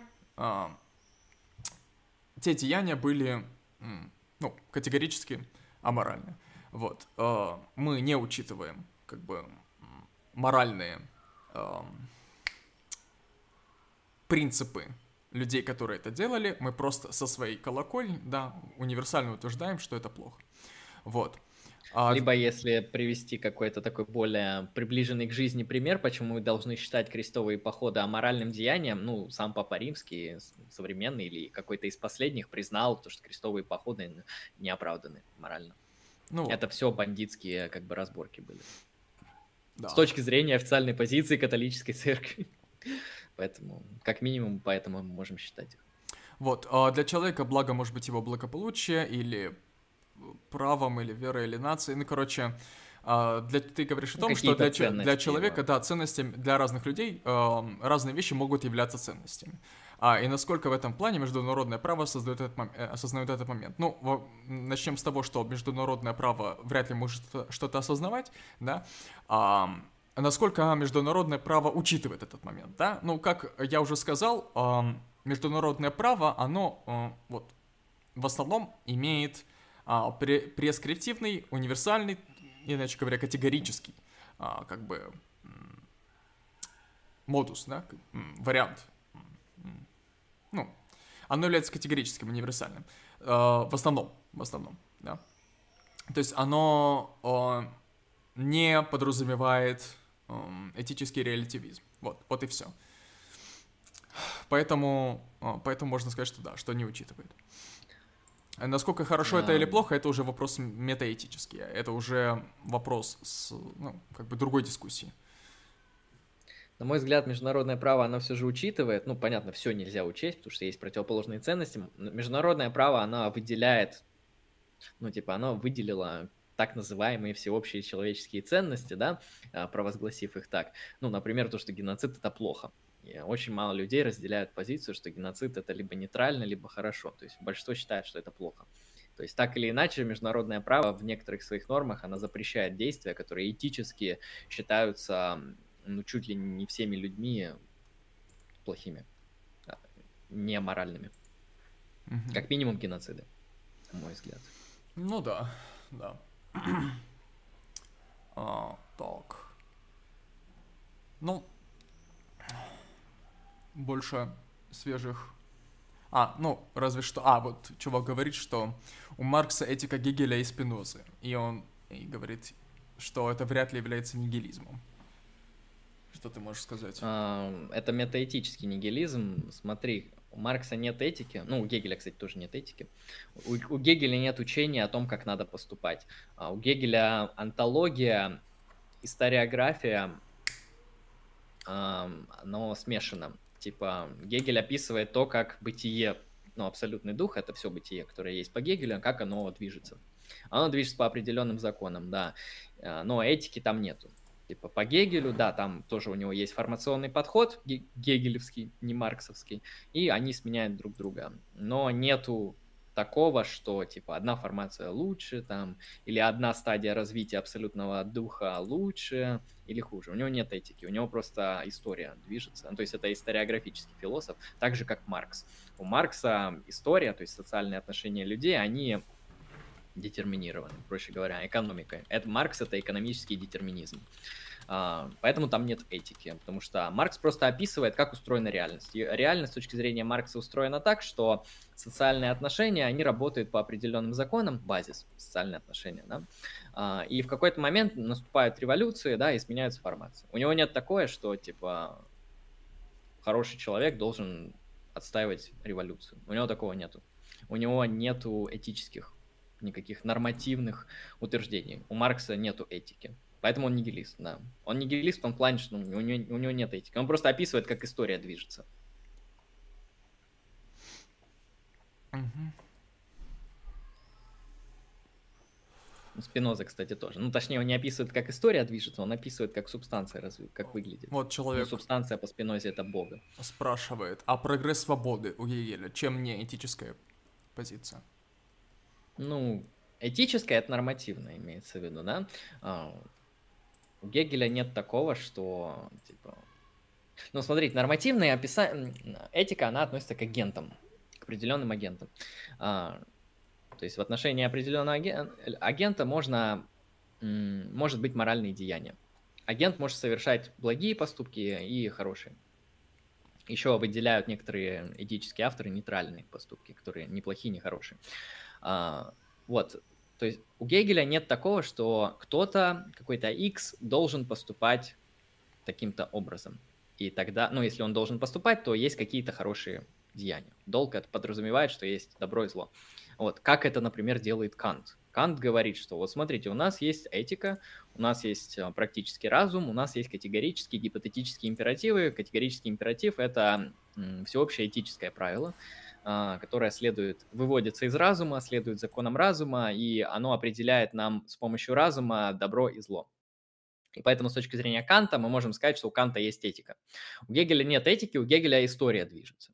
А, у Гегеля просто бытие развивается. Можно, конечно, приписать ему то, что это бытие хорошее. Типа, ой, как хорошо, что абсолютный дух, он, да, получил больше свободы, развился в более свободную а, форму. То есть э, перешел, например, от какого-нибудь а, а, состояния, где один человек владеет всеми другими людьми, ну, то есть э, тирания, э, проще говоря, перешел от к свободному немецкому прусскому обществу, построенному на христианских протестантских принципах, то есть он стал более свободным. У Гегеля нет такого, что это хорошо. Гегель просто описывает, что о, как бы, мир устроен так. Он говорит, что вот бытие, оно такое, что движется по диалектическим законам. Поэтому э, Гегеля его, его очень сложно вообще всунуть в современный этический дискурс. То есть поэтому его и не относят к каким-то этикам, так же, как Маркса. Ну, у Маркса, понятно, у него нет этики. А, так же, как Ницше. С Ницше тоже очень сложно. То есть Ницше релятивист или нигилист, или что это такое. А, то есть большинство континентальных философов, вот в плане этики, они очень сложно поддаются вписыванию в те или иные этические парадигмы. В основном очень хорошо в этические парадигмы вписываются три. Вот три нормативные теории, которые вот в современной этике являются самыми популярными. А, ну, вы увидите, что там нету ни Гегеля, ни Маркса. А, первое – это утилитаризм, он же консеквенционализм, точнее, консеквенционализм – это более широкое понятие, которое включает в себя утилитаризм. То есть, проще говоря, там формула наибольшее счастье для наибольшего количества людей. Ты должен поступать так, чтобы совершить наибольшее счастье для наибольшего количества людей. Проще говоря, не буду раскрывать. Это первая этическая позиция, самая популярная в современной нормативной этике. А, вторая – это Деонтология Канта, кантовская этика, категорический императив, тоже понятно. А, и третья – это этика Аристотеля, или неоаристотелизм современный, или этика добродетелей. А, она говорит о том, что мы должны оценивать не последствия поступка, не мотивации поступка, как это у Канта, а мы должны оценивать личность и устойчивые черты личности. Например, мужество, а, например, в общем, добродетели. Аристотель выделяет разные добродетели, и добродетельная личность – это хорошая личность. То есть быть добродетельным хорошо, он перечисляет определенные добродетели. Вот это третий подход этический. И это нормативная этика. Вот, в принципе, видите, это все, она как бы на этом и замыкается. Ну, там есть, конечно, еще много чего, там всякая феминистская этика и там и так далее. Но вот это самые основные, самые популярные в современной этической нормативной теории позиции. Ну, еще раз, в чем твой ну, в чем, как бы, экстракт твоего аргумента а, против того, что у Гегеля, у Маркса есть какая-то этическая позиция? А, нет, я наоборот отстаиваю, что у них нет этической позиции. Они, они можно сказать, метафизики. А почему у них нет этической позиции? Потому что они не делают нормативных утверждений, они, они находятся в русле метафизики. Они описывают, как мир устроен типа, что есть и как оно, и как оно есть. Они на эти два вопроса отвечают, они метафизические философы. Хорошо, Л- ладно. В качестве а, варианта, как можно а, решить эту дискуссию, я бы предложил а, вопрошающему, который, блядь, с перечеркнутым кругом, перечеркивающим его анус, как он сам выразился, предложить привести цитату, например, из Маркса или Гегеля, где описывается какая-то нормативная позиция, ну, какой-то, какая-то... Там, наверное, на самом деле, наверное, с этими философами сложно, потому что там вне контекста очень по-разному может быть. Mm-hmm. Просто есть философы, которые, можно сказать, поэты и популисты, то есть они используют слова не в строгих значениях. Поэтому там, в принципе, Гегель может сказать, что вы должны восстать там и так далее, а, или вы должны делать что-то. А, ну, типа Гегель в то же время говорил, что Бог — это хождение государства по миру, или как-то так, или государство — это э, типа стопа Бога на земле. Ну, в общем, такие у него высказывания тоже есть. Я не помню дословную цитату, кто вспомнит, скинет. То есть, ну, Гегель очень не это, как бы, не придает значения четкое своим словам, он эстетику некоторую рисует. Mm. Кстати, поэтому Гегель интересен всяким поэтам. А, ну, на самом деле, я бы возразил, по-моему, если у Гегеля есть где-то слово «должен», значит, а, необходимый, нет, можно сказать, достаточный, да, признак того, чтобы была какая-то моральная позиция, а, он соблюден, вот, он как бы наличествует. Вот, и... Я думаю, нет, если чекнуть вот именно, ну, разбор текста и контекст, и как он употребил, то есть, э, ну, там может оказаться, что, ну, это просто пустое высказывание, ну, либо это что-то очень широкое. То есть, а, когда человек употребляет, ну, нормальный философ, э, слова в строгом значении, как это делает Кант, как это делает Аристотель, как это делают современные философы, а, вы понимаете, что под этим словом он понимает это. А когда Гегель говорит «должен», он под этим что угодно может понимать. Это может просто риторическая фигура угу. и так далее. Ну, то есть, это у меня основная претензия к Гегелю. Угу. А так философ интересный, кому нравится, читайте, если получится. Но в любом случае, да, это нужно рассматривать на примерах, в контексте, там все дела. Вот, и чувак говорит, да, если уж описывать цитатами, то они должны быть на, э, на целые страницы. На немецком, с, да, в оригинале. С комментариями там и с прочим. Да, вот с Гегелем вот сложно, что вот если на какие-то такие более аналитические современные вопросы из философии можно ответить, ну, хотя бы минут за 10, то, ну, чтобы ответить на вопросы по Гегелю, нужно собирать кружок и сидеть весь день э, над одной страницей, как бы, и толковать как-то. Причем оригинал языка знать надо. Хорошо. Ладно, я думаю, можем заканчивать. Стрим идет уже три часа. Вот, в принципе. Да, можем заканчивать. Темы, по крайней мере, мы раскрыли и поговорили ну, даже еще да. шире, чем э, надо. Регламент по подкасту мы выполнили. Превысили.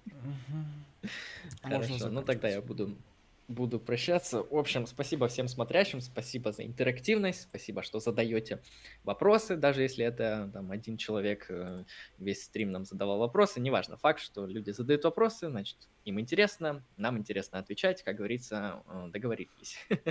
А, подписывайтесь на каналы, у нас есть, ну, у нас есть YouTube канал, у нас там куча каналов, у нас есть паблик ВКонтакте, вот, мы регулярно делаем контент, мы делаем подкасты, лекции, стримы, э, стараемся это делать регулярно на разные интересные философские темы, ну и так далее. Примерно так. Да, да. Отдельно спасибо, сегодня было интересно, сегодня было действительно много интерактивности, целые, целые полотна. Я, я хочу пожелать одинокому человеку на Твичу не, не навсегда оставаться одиноким, да. привести друзей, не знаю, что-то такое. Ладно, в общем, доброй ночи.